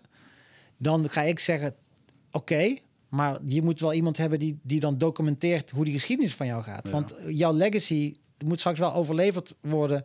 En dan denk je, oké, kom maar bij mij eten. Kom maar hier bij het haardvuur. En dan zit ik, yes. documenteren inderdaad. Ja. Een hofschrijver. Je hebt ook gewoon... eh, de Romeinse keizers hadden er ook gewoon altijd zo'n dude in dienst die dan dat een beetje bijhield voor. Gewoon Ja. een, een levende biograaf. En een hofnaar moeten we dan ook hebben. Ja. ja, die gaan we nog wel even eentje zoeken. Theo, Theo kan ook ja, komen. precies. ja, ja. Nou ja, dat zijn wel bijzondere nou ja, gedachten. Ik, ik moet er niet te veel aan denken, want dan... eh, Nee, je moet ook gewoon weer gewoon naar de supermarkt en... en eh, Maar het, het woord, ehm, ik had het net nog over met jou, Bo, het woord eh, zelfredzaamheid is wel iets wat de laatste weken echt heel erg door mijn hoofd heen speelt. In de zin van, los van dat systeem, ik heb toevallig vanochtend zitten kijken over hoe je soeverein kan worden. Dat je jezelf kan uitschrijven van de staat. Oh. Ik weet er te weinig over om het te vertellen, maar dan schijnbaar sta je dus helemaal los van... eh, Ja. ehm, feitelijk hoef je dan ook geen belasting meer te betalen. Oké. Daar krijg je wel gezeik mee, maar dat kan je omzeilen door in redelijkheid belasting te betalen. Maar feitelijk kunnen ze weinig meer van je eisen en doen. en waarom doet nog niet iedereen dit dan? Als dit Duizenden mensen hebben dit al gedaan in Nederland. En die zijn, die zijn er nu. Die zijn leven. er. Ja, zo, zoek ik het op. En die betalen geen belasting. nou, die, dat Of is minder dus, dan wij. Je moet wel. ehm, er, er zijn allerlei manieren om daarmee te omzeilen. En de Nederlandse regering gaat ook vervelend doen als je het doet. Want eh, het is nog allemaal. Het is zo'n grijs gebied. Maar feitelijk betekent het dat het feit dat jij een SOFI-nummer hebt, betekent dat je eigendom van de staat bent. Ja. En wat je soeverein doet, is eigenlijk jezelf soeverein verklaren. eh, dat je geen eigendom van de staat bent. En daar is een bepaalde procedure voor, die is drie stappen. Ehm, en Wat dat, is dit eh, voor life hack? Waar Ja, dat is echt. en ik ga dus. En hoe leven die mensen? Leven die allemaal als een soort ja, dat, dat, autonome, nee, ik kan dat nu dus niet, met, ik kan dat nu dus niet goed uitleggen, omdat. ehm, ik kan het niet uitleggen omdat ik ook die vraag had van oké, Ja. maar kan ik dan nog steeds notariale, notariale, not, nota, hoe noem het, notaris shit eh, Ja, krijg je regelen? een hypotheek nog als kan ik hypotheek soevereine krijgen? koning van je Eh. En ik hoorde toevallig van iemand die dit heeft gedaan. Want die wilde gewoon af van die ziektekostenverzekering. Super wazig. Je betaalt de ziektekostenverzekering. Ehm, en die gaat iedere keer omhoog met allemaal premies. En dan krijg je een boete van de overheid. Die bepaalt dat jij dat ding moet hebben. Je krijgt Ja. geen boete van de ziektekostenverzekeraar. Ja. Dus als je soeverein bent, hoef je dus ook geen, hoef je dat, hoef je niet meer verzekerd te zijn. En als je dan niet meer verzekerd bent, dan betaal je gewoon voor je eigen medische kosten. Dat, eh, of, of misschien kan je je gewoon wel verzekeren, maar heb je niet meer eh, dat het moet Ja, ja, ja. of zoiets. Ik, maar goed, ik weet dus te weinig detail eh, om hier goed op in te gaan. En ik heb besloten om iemand uit te nodigen die, die dit heeft gedaan en waarom en hoe en wat. Ja, en hoe die, ik ben dan vooral benieuwd, hoe leeft hij nu? Is dat echt een veel fijner leven, bijvoorbeeld? Want ik, ik, ik denk dan wel meteen aan een soort van kosten-baten ding. Want het, het zal administratief best wel wat werk kosten om dit voor elkaar te krijgen. Ik, wil Nou, dan- ik, ik ben dan wel heel benieuwd naar Dat, ja. hoe, hoe goed heeft hij het nu? Zo van, maar wat voor verschil maakt dat daadwerkelijk op je leven? Of is het meer alleen maar een ideologisch principepunt van ik wil gewoon dit zijn? Het is voor het gevoel. Of heeft hij echt een makkelijker leven doordat hij soeverein Nou, nee, ik denk wel Draagt dat hij een kroon? Ik wil ook eh, weten of hij een soort van kroon- eh, nee, ik kreeg, ik kreeg, ja, ik kreeg ja, staf komt hij hier. ja, waarschijnlijk wel. Je, ja, eigenlijk ben je dus je eigen staat. Ja. Hè? Want een soevereine staat kan voor zichzelf onderhandelen Ja, precies. en beslissingen maken. En, eh, en nu wordt eigenlijk alles voor ons besloten. Ja. En eh, ja, maar dit, eh, ik, Ja, ik vind dat wel lekker, man. Ook gewoon, ik vind het fijn dat voor mij wordt besloten dat dan als het donker wordt de lantaarnpalen aangaan en zo. Ik vind, Ja. ik vind dat, ja, ik, ik ben toch ook wel, ik zie ook wel de voordelen in van een staat. Ja. Ja, ja, ik vind dat wel een hele lastig om. eh, Jij wil gewoon met een fakkel s'avonds op straat, maar dan is het wel jouw fakkel. En dan loop je er als een soeverein soeverein mens. met je fakkel. of dat ik gewoon. Ik vind prima als jij dan soeverein wordt, maar dan vind ik dat op de een of andere manier dingen die waar wij dan voor betalen, dat die voor jou dan wel uitgesloten worden. Dus ik vind dat jij dan geen straat. Zo, ik wil dat jij dan een zonnebril opdraagt, zodat jij geen profijt meer hebt van straatverlichting. Ja, maar ik kan bijvoorbeeld wel eh, wegenbelasting betalen.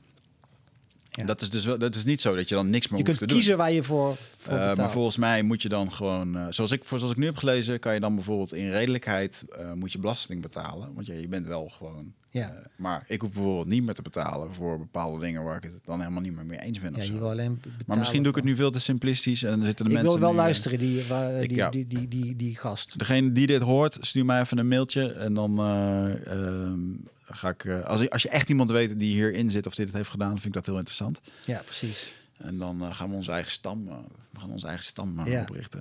En ja, mooi. Dankjewel man dat je er was. Graag gedaan. Nee, jullie bedankt. Ik, het is al voorbij dus. Ja, nee, ik, ik moet ook wel zeggen, ik ben honger te krijgen. En ehm We hebben 2,5 uur gezeten denk ik. jeez. Dus, ehm, nou, dat zegt wel iets over hoe, hoe makkelijk het praten het hier is. zeker. Dus, eh, en eh, nou jullie goed, bedankt. je, je nieuwe boek is net eh, uit. Dus koop dat via je website. Is dat het beste? Via ja, dat, dan vind je me sowieso. Daar vind je ook de link naar Instagram. En gewoon, mijn boeken staan ook gewoon op alle online boekwinkels en zo. En Vet. Ja. als je zoekt op Henk van Straten, dan ga je me wel vinden. Mooi man. Ik hoop dat je er veel gaat verkopen. Yes, En, eh, dankjewel. Inshallah. Wellicht eh, kom je nog een keertje terug hier in de studio. En, Zou ik leuk eh, vinden. Ja, dankjewel voor je openheid en, en je strijdlust. Oké. Insgelijks. Oké. Dankjewel jongens.